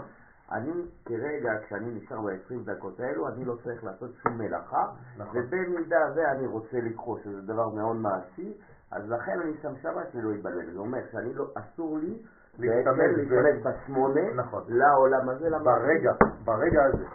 נכון. כפ- ב- כלומר, באמצע השיעור, אל תחשוב על מה שאתה יודע. הבנתם? כשאתם באים לשיעור, ראסה. את מה שאתם יודעים. טבולה ראסה. אם אתה בא ואתה כל הזמן חושב על מה שאתה יודע, אתה מפספס את השיעור. זה מתנגש לך, זה מתנגש. יפה מאוד. אז בזמן האור של חנוכה, תפסיק, תתפנה. תפסיק להכניס את זה לכל מיני דברים שלמדת וזה. לא. אתה מקבל את האור. אתה פשוט מתפלל לקדוש ברוך הוא, אני פשוט, אני אדם פשוט. ביטול טוטלי לאור העליון. בסדר? כן. מה? שאלה קטנה. עדות, עדות, אוקיי. יופי. שבת כ"ב. טוב, אז זה שבת כ"א וזה שבת- כ"ב. בסדר, הוא מצא כבר.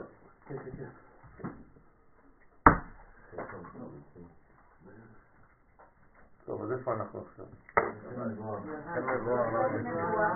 כמו כן, אה, וכן מבואר, למה התחיל בניין בית שני בכ"ה כסלו?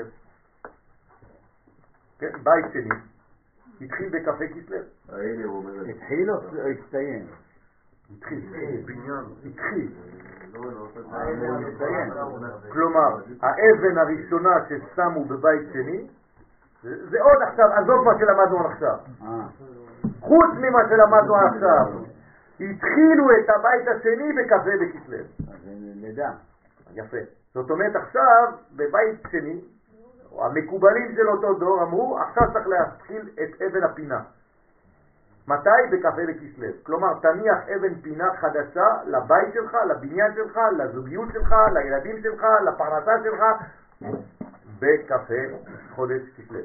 ימצא לנו את זה בנביא. כיוון שהוא יום ראוי לייחוד אבא ואמא, עילאים. כלומר, למה מניחים את האבן הראשונה? בגלל שזה העניין של הייחוד שם, כדי להוליד זום חדשים ויכולים להמשיך גם הערת המקדש. משם אפשר להביא את ההערה הזאת. כלומר, זה לא בגלל שיש... אנחנו הכל רואים הפוך. הם רואים את הדברים מהשורש לתוצאה, ולא מהתוצאה לשורש. אבל בתאריך הזה זה היה צריך להיות מוכן, כי הם אמורים אה, לעשות את הזיווג ב... שיסי- שיסיימו אה, שנה בשנה הבאה. כן. אה. כמה לוקח לך לבנות בית מקדש שנה? אתה חושב שזה כל כך פשוט? כן, בית לוקח לך יותר מזה. טרומי, לא? אה? רומי, כן. זה מלכות רומי, כן. בכלל לא לא מלכות רומי, כן? מלכות רומי. איזה זולה, אזולאי. האבן הראשונה בסדר של השלוש אלפים דירות יחידות דיור. אה, זה- יותר טוב מזה. הם עשו את התכנון כבר, לפני. זאת אומרת שזה בדיוק העניין הזה. כלומר, הדברים שנעשים בארץ ישראל, בגלל שיש לזה תוכן של נבואה, כל מה שאנחנו עושים פה, הקדוש ברוך הוא מתכנן שזה ייפול כל הזמן על נקודות בזמן, שאתה אפילו לא יודע אם רצית לעשות בכוונה, לא היית מצליח. וכשאתה רטרואקטיבית מסתכל על כל התאריכים, אתה מסתגע, אתה אומר, מה זה, הם ידעו? זה הנבואה, זה עם ישראל. כל העם ביחד הם נביאים. ולכן כל העם יכול לקבוע שהוא יהיה מלך אפילו שהוא לא מלך. הרי החשמונאים הם מבית המלוכה? לא, אסור להם להיות מלכים. כהן. נכון? הכהנים חייבים להיות מבית דוד, מזרע של דוד. נכון. לא יסור שבט מיהודה, הוא מחוקק מבין רגליו. עד כי יבוא שילה. אז איך העמידו מלך מהחשמונאים? מי העמיד את המלך הזה? צריך נביא, נכון? מי זה הנביא באותה תקופה? עם ישראל. הבנתם? עם ישראל יש לו תוקף, כוח של נבואה, והם עושים את זה לצורך העניין הזמני הזה. למרות שזה ייחשב להם אחר כך כחטא בגלל שהם המשיכו, כן, 103 שנים, ועוד 103 שנים של כל מיני מנחים שעשו בלגנים אה, חבל על הזמן. כן, הורדוס, אה, לא, לא, לא, לא. ינאי, שעשו כל מיני בלגנים בעם ישראל, כן, הרגו חכמי ישראל, הרגו את כולם שם, והורדוס ואגריפס מה- עדיין היה בסדר. הם לא מה? מהזרע. ההחלטה לא באה מהכהנים? מי? ההחלטה לא. לא לא, מהכהנים? אי אפשר, הם לא יכולים לקחת סתם. איך אתה יכול להגיד שזה נבואה של איזה עם ישראל שהם היו מתקדמים והם היו... יפה. זאת אומרת שתמיד יש בעם ישראל, כן, לא כולם מתקלקלים, יש בעם ישראל כוח תמיד של נבואה. כמו שאמרת לנו שזה גם היום. היום אין לנו נביא, אז מי הנביא? האומה. זה האומה. נכון. אבל זה מספיק שזה מספר מסוים. הרמב"ם שואל את השאלה שלך, לא, אבל תגיד, תגיד, תאמין לי גם בלי שום דבר. מה? תגיד, תאמין לי גם בלי שום דבר. מספיק, זה לא תשובה. זה- לא, לא, זה לא מספיק.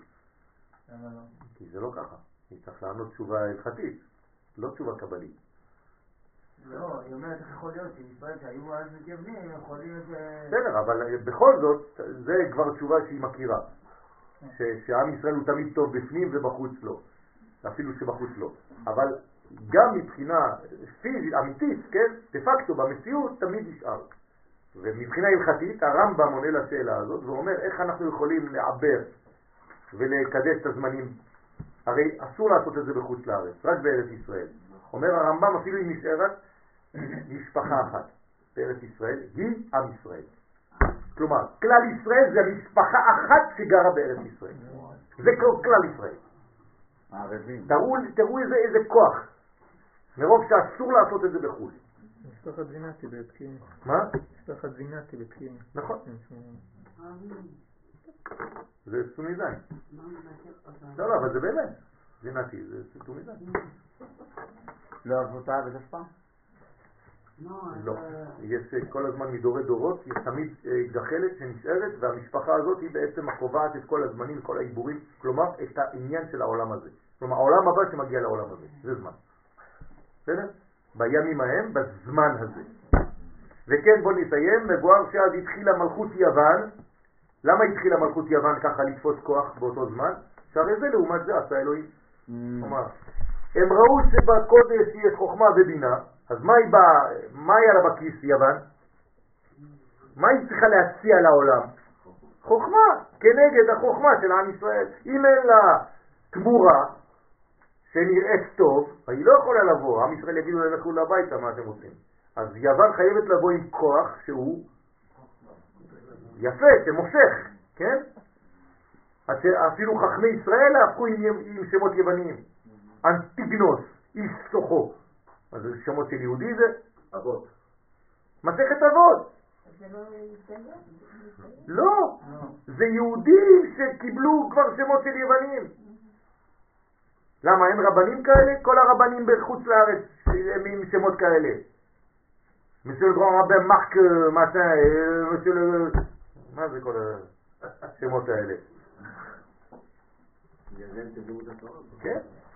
כמו שבצד הקדושה יש ייחוד עליון של אבא ואימא, שהם חוכמה דקדושה, כך הוא להבדיל בצד הטומאה מתחדש בחוכמה דקליפה, אותו דבר.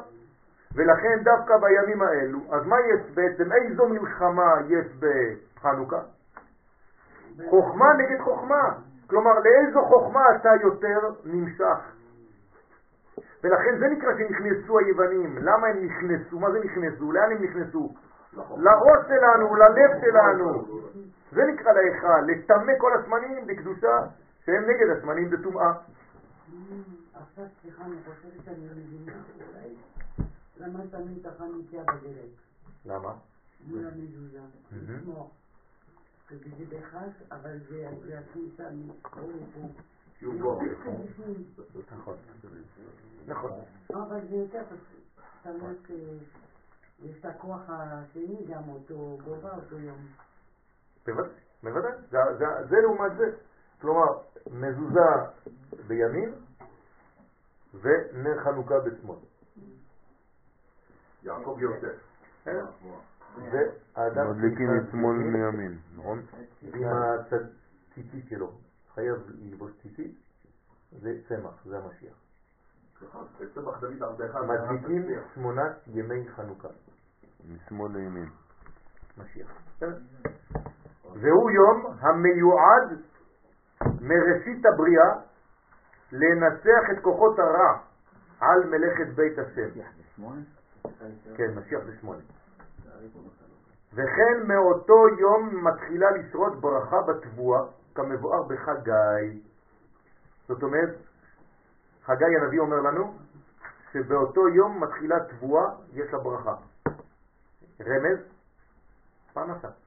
כלומר, צריך לכוון בנר ראשון של חנוכה על פרנסה. כי מאותו יום יש ברכה בתבואה. והוא יום מסוגל להרבה השפעות טובות, כמבואר בשם מרן הרב הקדוש מקוברין, זכותו יגן עלינו אמן, כי הוא יום מסוגל לרפואה וכן כתב באוהב ישראל. זאת אומרת רפואה, פרנסה, ברכה, כל השפע זה היום הראשון הזה. הנר הראשון חבל על הזמן, כן? תישארו שם, תתעסקו שם, תתרכזו בכל מה שיש לכם. לא טלפונים ולא כלום. תתנתקו, כן? תתחברו. תתנתקו מהעולם הדבר הזה, כן? שם סלקום מתחת לחלוטין. ביום ראשון של חנוכה.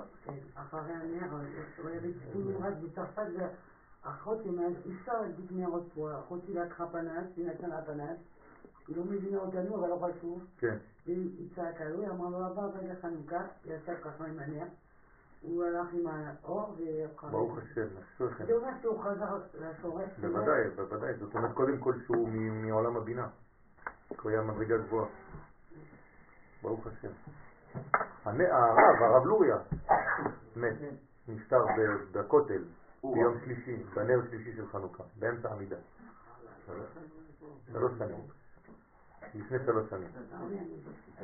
ביום, ביום שלישי, נר שלישי של חנוכה, באמצע העמידה, כן, התפלט, סיים את העמידה, ישב על הכיסא ומת על הכיסא בכותל.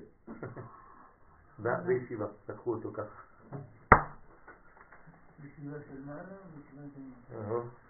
ובזה מבואר למה בחנוכה מתגלה אור הגנוז יותר מאשר בכל המועדים, והנה אור הגנוז ששימש בששת ימי בראשית, שהם ימי התיקון של זון, הוא מאור אבא ואימא, שהם אשר תיקנו בחינת הזון ונקראים אור הגנוז.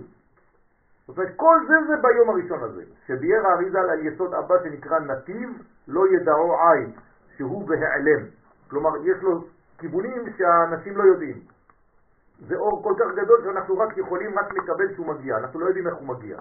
וכן מבואר, כן, כי אבא ואימא נחבאים חוט מתחת לדיקנה דארי חנפי, כלומר אבא ואימא מתחבאים מתחת, יש זקן גדול, כן? הנה רבנו יש לו זקן. יפה, בוא, מתחת לפה זה אבא ואימא. מתחת לזקן, זה אבא ואימא. כן? ולכן אינם נזכרים באידרא רבא. וכן לא מצינו בסעודת שבת, תסתכלו בשבת, אין סעודה כנגד אבא ואימא. אין. הסעודה הראשונה בלילה היא כנגד מי? לא, אני לא מדבר על, האבות, אני מדבר על, העולמות עכשיו. מה זה הסעודה הראשונה, יריב? אה? יפה מאוד. חכת תפוחים, עתיקה קדישה וזעיר אנפין. אין אריך אנפין, אין אבא ואמא, סליחה. משום שאינם נגלים. למה הם, הם לא נגלים? כי הם מתחת לזקן. וזה נקרא אור הגנוז. אור הגנוז מתחת לזקן. מה זה זקן? זין קנים, שבעה קנים. זין קנים של חנוכה. זה זקן, מה אתם חושבים? אז מתחת לזין קנים. זה נכון, אז החנוכיה זה זקן. בסדר? זה בסדר? אל תלך למשטרה, תשתגע שם. נגד אבא ואמא, משום שאינם נגלים, וזה נקרא אור הגנוז, ובחנוכה האיר מבחינתם אור בגילוי כמובן, כמבואר. וכיוון שייחוד זה הוא לצורך הולדה, והוא בחשאי, לכן אינו מאיר אלא בלילה. בסדר? לכן זה עיקר ההדלקה, זה בלילה, אי אפשר להדליק ביום. וסליחה, אמרת קודם שזה אור שאנחנו לא יודעים. איך הוא עובר. הביא אותי לשיעור אחד שהיה פה על הריחון, על הגלגולת. אמרת אה, שבלובן, אמרת לשמאלי. נכון, נתיבים, נכון. זה, זה, זה קשור לזה, בוודאי. נכון. שמבואר בחז"ל על הפסוק ולילה, כן, הורה גבר, כי אז הוא זמן הריון, זאת אומרת זה הזמן של ההריון הראשון של כל הבניין, אז לא לשכוח את העניין הזה, כן, למדתם, למדנו חידוש גדול, וממילא גם האור שיוצא לגילוי ביעקב ורחל הוא בלילה, אז בעזרת השם שנדע לקחת מהאורות האלה, להבין שכל השורש, שכל הבניין מתחיל באותו רגע. זה יצא יוסף. זה יוסף. אמן כן יהי רצון, ברוך ה' לעולם, אמן ואמן, פרשת השבוע.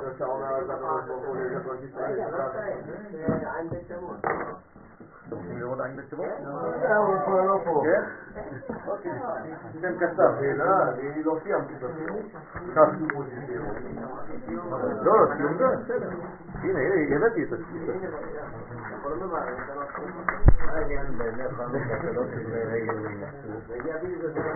לא יש פה את העניין של ה... זיווג, עד שתכלה. נכון. זאת אומרת, עד שיהיה בעצם הרחובות ריקים. זאת אומרת, עד זמן שהרחובות ריקים. בפשט זה מה- כמה כמה- כמה אתה צריך להדליק? מי? ארבע וחצי נגיד, עד שתכלה רגל מן הסוס. מתי חלה רגל מן הסוס? אמרנו שהעניין הזה הוא עניין של החיבור. והחיבור הזה כן להיות בלילה נכון. בהפסד. מצד שני, אני רוצה להעיר עם הנרות האלה, כן, אבל זה נכון. בזמן שלא תכלה רגל נכון. אם כבר קלטה רגל ואני רוצה להעיר את זה, זה כבר לא טוב. נכון, נכון, כאילו נכון. נכון. למה? כי כל העניין זה להעיר בעולם. אבל ההערה עצמה היא נעשית בחשאי. כלומר, הזיווג הזה נעשה בחשאי, וההערה שלו היא בשביל כבר. זאת אומרת, החשאי מבחינתי זה אסור לנו להשתמש בה. נכון, זה החשאי. זה החשאי. היה לנו שאלה אם... עכשיו, אם אתה לא הדלקת, לא הדלקת, אתה עובר ברחוב, לא הדלקת, ואתה רואה כבר חנוכיה דלוקה, צריך לברך. שעשה ניסים לאבותינו בימים ההם בזמן הזה. וכשתגיע הביתה לא תברך. אחרי זה צריך להדליק, וכשתדליק לא. תברך. הייתה לנו שאלה כן. באיזה יום אחד, אם אין לי מצב להדליק ב- ב- בערב, במצח, במצח, מה זה במצח? אה, בצורה כזאת. כן. אוקיי. אה, אה, כי שם זה נגיד אירוע או משהו כזה. אוקיי, אה, אז תדליק זה. או שאני גר בקומות למטה ואני אוקיי. רוצה כאילו הרחוב למעלה, איפה עדיף ב... פרסום הנס? בטפח, הסמוך לפתח. עכשיו לא, הפתח אבל- שלך לא חייב להיות הפתח של הבית. לא, אם נבצר ממני, או כן. לא, אני יכול... הבנתי, אז תדליק את זה בקומה נמוכה, במקום שאנשים יכולים לראות בחוץ. אז לשם לעשות את ההדלקה. כן. אז אם אין קומה נמוכה, זה. אז זה על עדן החלון תשים את זה. שיראו. שיראו. וזה יותר קודם. כן. יותר קודם ל... ל- ל- לפי הקבלה זה עדיף ליד, גם שלא יראו, תדליק אחת שיראו שאתה לא מברך עליה, כאילו רק לפרסום הנס, וזאת שתברך עליה, תברך עליה ליד הדלת. בטפח הסמוך לפתח. זה באמת על מה? דפים אין יותר? אה, זהו, חילקתי. אה,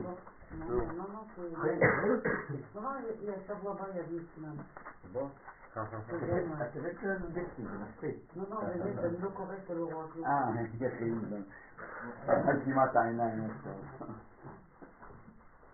אז הנביא, כן. היום הוא יתחיל את החצי.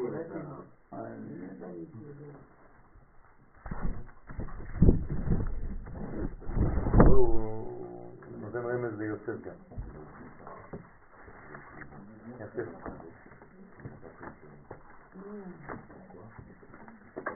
טוב, השם ה ה ה כן, ה ה ה אהבת עצמנו.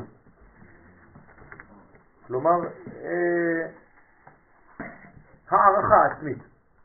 זה שם של להעריך את עצמי. אם אני לא מעריך את עצמי, כן, לא יעריכו אותי. לא, לא יכול לאהוב אחרים גם. אתה גם לא יכול לאהוב אחרים. אם אתה סמרטוט, יעשו איתך ספונג'ה, כך אומרים במכון מאיר. בסדר? השם ה-41, מ"א, בסדר עין בית שמות, הוא, עכשיו אנחנו בשם 41, כן? יריב זה רמז בשבילך. ה, ה, ה. וסודו ג' בחינות של נקבה עליונה, בינה, לאה ורחל.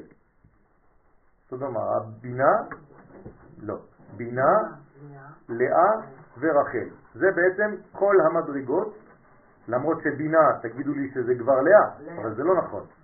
הבינה היא לא לאה, הבינה היא מדרגה, לאה זה אחוריים. אני לא רוצה להיכנס עכשיו לכל העניינים, אבל... אי אפשר על הכל, כי אם לא, לא, לא נסיים. אז יש בינה, והמלכות היא בעצם בנויה מלאה ורחל. שבחיבורם יחד על ידי החסד המאחד ביניהם, כן, נאמר ברמז והיה המשכן אחד. איך המשכן, שהוא כל כולו מלכות, יכול להיות אחד? הרי זה הכל דינים. אז צריך חסד, זה כמו דבק, בתוך כל ההין האלה. הין זה נקבות, נקבות זה מידת הדין. אז השמן זה כמו השמן, נכון שנוזל ביניהם. אלא שידוע שעיקר בניין הנוקבה הוא מן הגבורות, נכון? כשאתה רוצה לבנות נקבה, איך אתה בונה אותה? מה זה לבנות נקבה? איך אתה בונה את הילדה שלך? יש לך ילדה. איך אתה בונה את אשתך? אתה נותן לה חוקים. אם אתה לא נותן חוקים מסודרים לילדה, היא משתגעת. הילדה יותר מהילד, כן? בת יותר מבן. אישה, אותו דבר. צריך לתת לה חוקים, היא חייבת שהיא תיתן לה שעות, היא אוהבת את זה. תחומים. תחומים. לכן ככה היא נבנית. כלומר, גבר שהוא יותר מדי כזה... כן? וזה אתה מדבר כי היא לא פה, אה? אם הייתה פה לא היינו שומעים אותך בכלל. טוב. כן. טוב.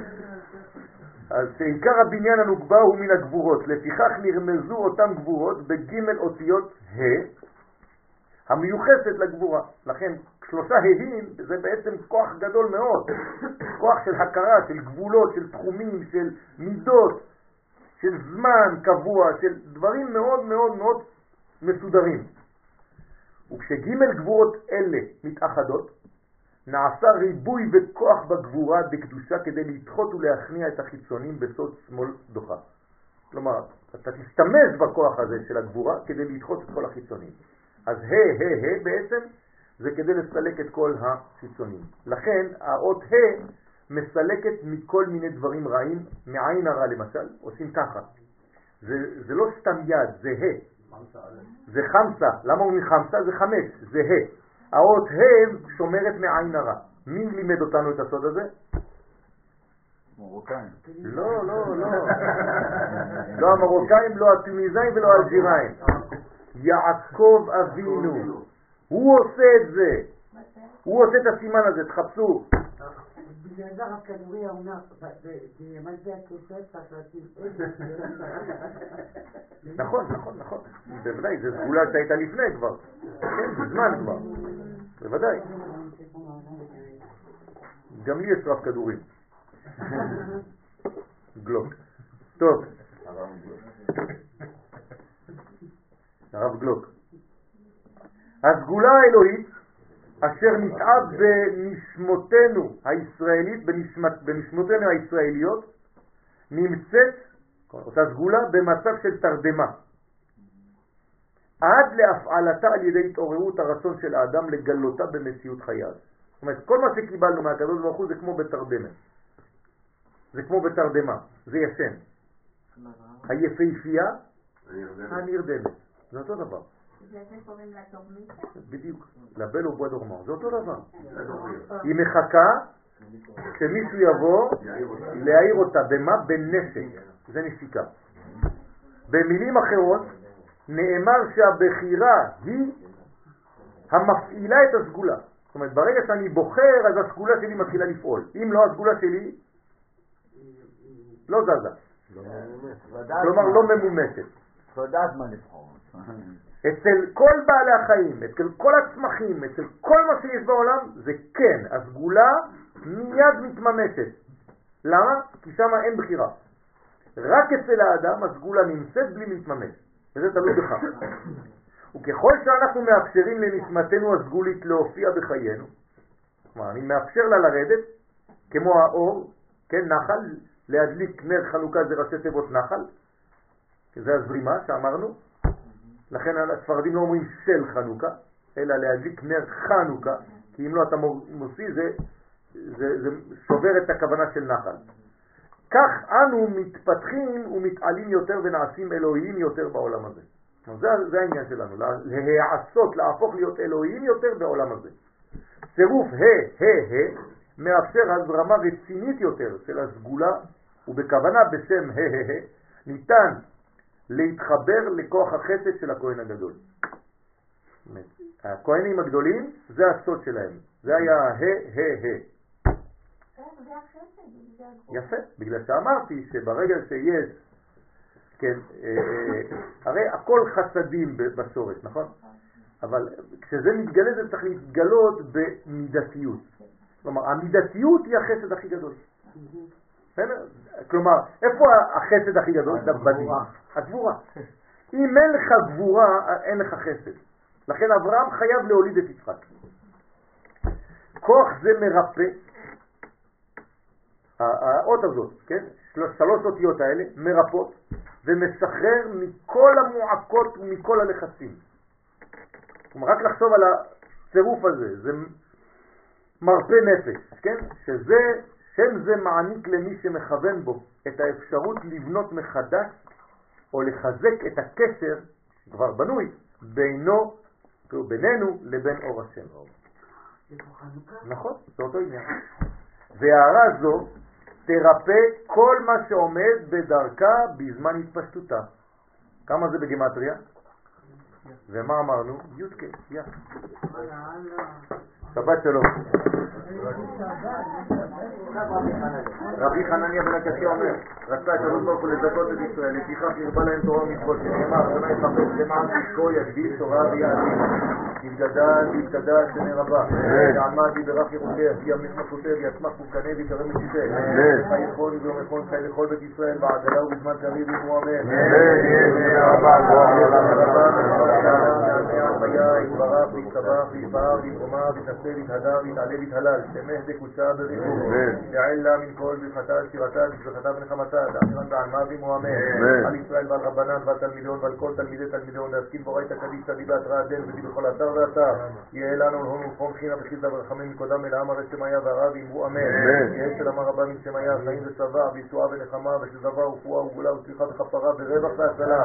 לנו עמו ישראל ואמו אמן. רוצה שלום ממרומה והוא ברחמה ויעשה שלום עלינו על כל עמו ישראל ואמו אמן.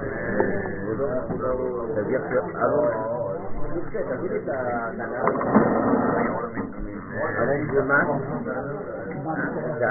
ערוץ מקומות למרחי?